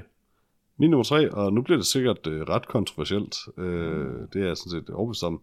Min nummer tre er Rosemary's Baby, øh, fordi den er, som jeg altid synes, den var det, bare lidt kedelig. Den er lidt kedelig. Lars, din nummer 3. Uh, min nummer 3, det bliver Psycho. Oh, Øh, du var den det- kontroversielle. Jamen, jeg tror, jeg tror jeg også, jeg har. Uh, jeg er glad for at have set Psycho, uh, men det, det, det er ikke en film, der har ændret mit liv. Altså, den, den er lidt kedelig. Okay. Min nummer øh, 3 er Primal 4. mm, Det er en god film, men øh, du kan heller ikke øh, hype den længere op. nej, Og i virkeligheden er min nummer 3 nok også Shot Island, men alligevel, jeg elsker Primal 4. det er okay. Nummer to. Jens. Var det mig så? Mhm. Øh, min nummer to er Shutter Island. Um, på trods af, hvor fuldstændig åndssvagt den er, øh, så er den stadig bare super underholdende. Og det er vildt godt filmhåndværk, altså den er super flot. Um, der er sådan set, altså, der er ikke nogen enkelte elementer i den film, der er dårlige, synes jeg. Det, det er bare en weird ass samling af ting. Øh, men men, men det, det er en film, jeg sagtens kunne se mig selv være godt underholdt af at se igen allerede kort tid efter, jeg lige har set den. Altså. Lars, har du taget din nummer 2? Nej. Øh, og ja, øh, jeg tror min nummer 2 bliver Rosemary's Baby. Du er en Øh, sucker for shotter, det må jeg altså Jamen, det, sige. er jo, det er jo det, der er problemet, og det er ude fra, fra Ja, jeg Peters I get devis- it. Peters devise af, at, at jeg er bare rigtig godt underholdt af at se Shutter Island. Og Rosemary's Ba- Baby så jeg uh, tilbage i 2000 og måske to for, for, for 10 år siden. Og det er, det er passende. Det er 20 år Uh, siden. 20, det er 20 år siden. Uh, og det er en passende afstand, så jeg kan se Rosemary's Baby igen i, i 2042. Oh, Uh, men jeg er helt sikker på, at, at jeg gerne vil se Shutter Island inden da igen. Jamen, det er jo det, jeg altid siger. Altså, film skal først og fremmest være underholdende. Ja. Johannes? Min nummer 2, det er øh, måske lidt overraskende for mig selv, øh, Psycho. Øhm, Ja. Og det tror det er det der med, at for mig så, nu bliver det mere om Rosemary's Baby, så den er virkelig blevet eleveret over, at jeg er blevet lidt ældre. Øhm, og Psycho øh, er vildt, var vildt forud for sin tid, og holder 100% i dag, og det synes jeg er det vigtigste ved den. Altså, men den er også lidt fjollet, men øh, 95 procent i dag. på en underholdende måde. ja, ja. Der er nogle lidt for fjollede elementer. California Charlie er lidt for fjollet. Øhm, men en, en god film. Nummer et, Peter. Ja, min nummer et er Psycho. Øh, I virkeligheden, in my heart of hearts, så er det måske endda Shutter Island. Øh, bare igen på det der med ren underholdningsværdi. Men Psycho det er sådan set imponerende, at en film fra 1960 holder så godt, som Psycho gør i dag. Uh-huh. Øh, særligt med, hvad den handler om. Det er bare en... Altså, i sidste ende, så er Psycho bare en vanvittigt vigtig film øh, for min yndlingsgenre, så det, det, det er svært ikke at placere den højt, synes jeg. Mm. Lars? Øh, det er Shutter Island, der bliver, bliver min, min yndlingsfilm fra i dag. Øh, Yeah. og, og, og jeg tror bare, at uh, der er uh, nogle lag i den film, der gør den værd at, at genbesøge. Uh, jeg er slet ikke i tvivl om, at, uh, at uh, de uh, efterhånden uh, mange kunstfilm, jeg har, har set i den tid, jeg havde med i uh, noget om film, har gjort, at en film som Shutter Island fungerer på en helt anden måde uh, for mig, end den gjorde, da jeg første gang så den, hvor jeg bare synes, det var en lidt fjollet og uforståelig film med Leonardo DiCaprio. Uh, så jeg tror, at uh, når jeg ser Shutter Island næste gang, at der så kommer endnu flere uh, lag i filmen, som, uh, som jeg vil glæde mig til at opleve. Du For mig gør er det Rosemary... Ja, det er rigtigt. For mig så er Rosemary's Baby øh, den bedste film, fordi jeg bare synes, det er den, den bedste film, og jeg synes også, at det, Det er den det muligvis også. Men... film, der, der mest har formet min kærlighed til filmmediet af dem her, kan man sige. Shot Island er super underholdende, nok den mest, eller det er den mest underholdende af de film her. Jeg ved ikke om, ja, Primal Fear er måske lidt mere underholdende. øhm, men, men Rosemary's Baby har bare formet alt, hvad jeg elsker ved film på mange måder. Altså, det, det er den genre, jeg bedst kan lide. Det er den type af eleveret horror, som jeg bedst kan lide. Altså, øh, altså, det er bare... Øh, øh, øh, det er en film, man øh, helst ikke vil kunne lide, fordi det er Roman Polanski, men, øh, men øh, som filmhåndværk er det bare en, en meget, meget øh, imponerende, øh, et meget imponerende stykke kunst. Så øh, ja, det var vores lister. Ja, det var vores Og nu er klokken blevet mange, quote unquote ja. horror special. quote unquote. Der var der mange af dem, der var lidt horroragtige. Sådan To af dem, to af dem tror jeg, vi var mere eller mindre enige om. Ja, det er selvfølgelig rigtigt. Men der var ikke nogen dem, der Øh, var uhyggelige. Nej, Det var der ikke, nej. Det var der ikke. Men øh, i næste uge, så anmelder vi en ny film. Det ved vi ikke helt hvad, men det finder vi nok ud af. ja. Yeah. Så øh, hygge jer, og vi øh, snakkes ved igen, øh, eller høres vi igen i næste uge. Hvad er det, man skal, Peter? Uh, man kan finde os på nogetomfilm.com eller på facebook.com slash noget om film. Man kan høre podcasten, der man allerede hører den. Uh, hvis man ikke man allerede har gjort det, så kan man lige subscribe. Der er selvfølgelig lige en positiv anmeldelse, øh, stjerner og alt det der. Man kan skrive til os på nogetomfilm.gmail.com Og det allervigtigste, du kan gøre, kære lytter, det aller, aller, aller, aller vigtigste, du kan gøre, det er at dele podcasten med en anden. Fordi hvis en af jer, kære lyttere, deler podcasten med en anden, som ikke allerede er en af vores kære lyttere, så er der en mere, der hører noget om film. Er det ikke det, det hele handler om? Det er jeg helt overbevist om, Jeg Peter. tror, det var det, øh, Island handlede om. Jeg tror også lidt, det var det, Præcis. Shutter Island handlede om. Øh, Jeg tænker, med de vise ord, så vil vi øh, lukke ned for den her podcast, og øh, bare sige, øh, vi høres vi igen i næste uge. Hej hej. Hej hej.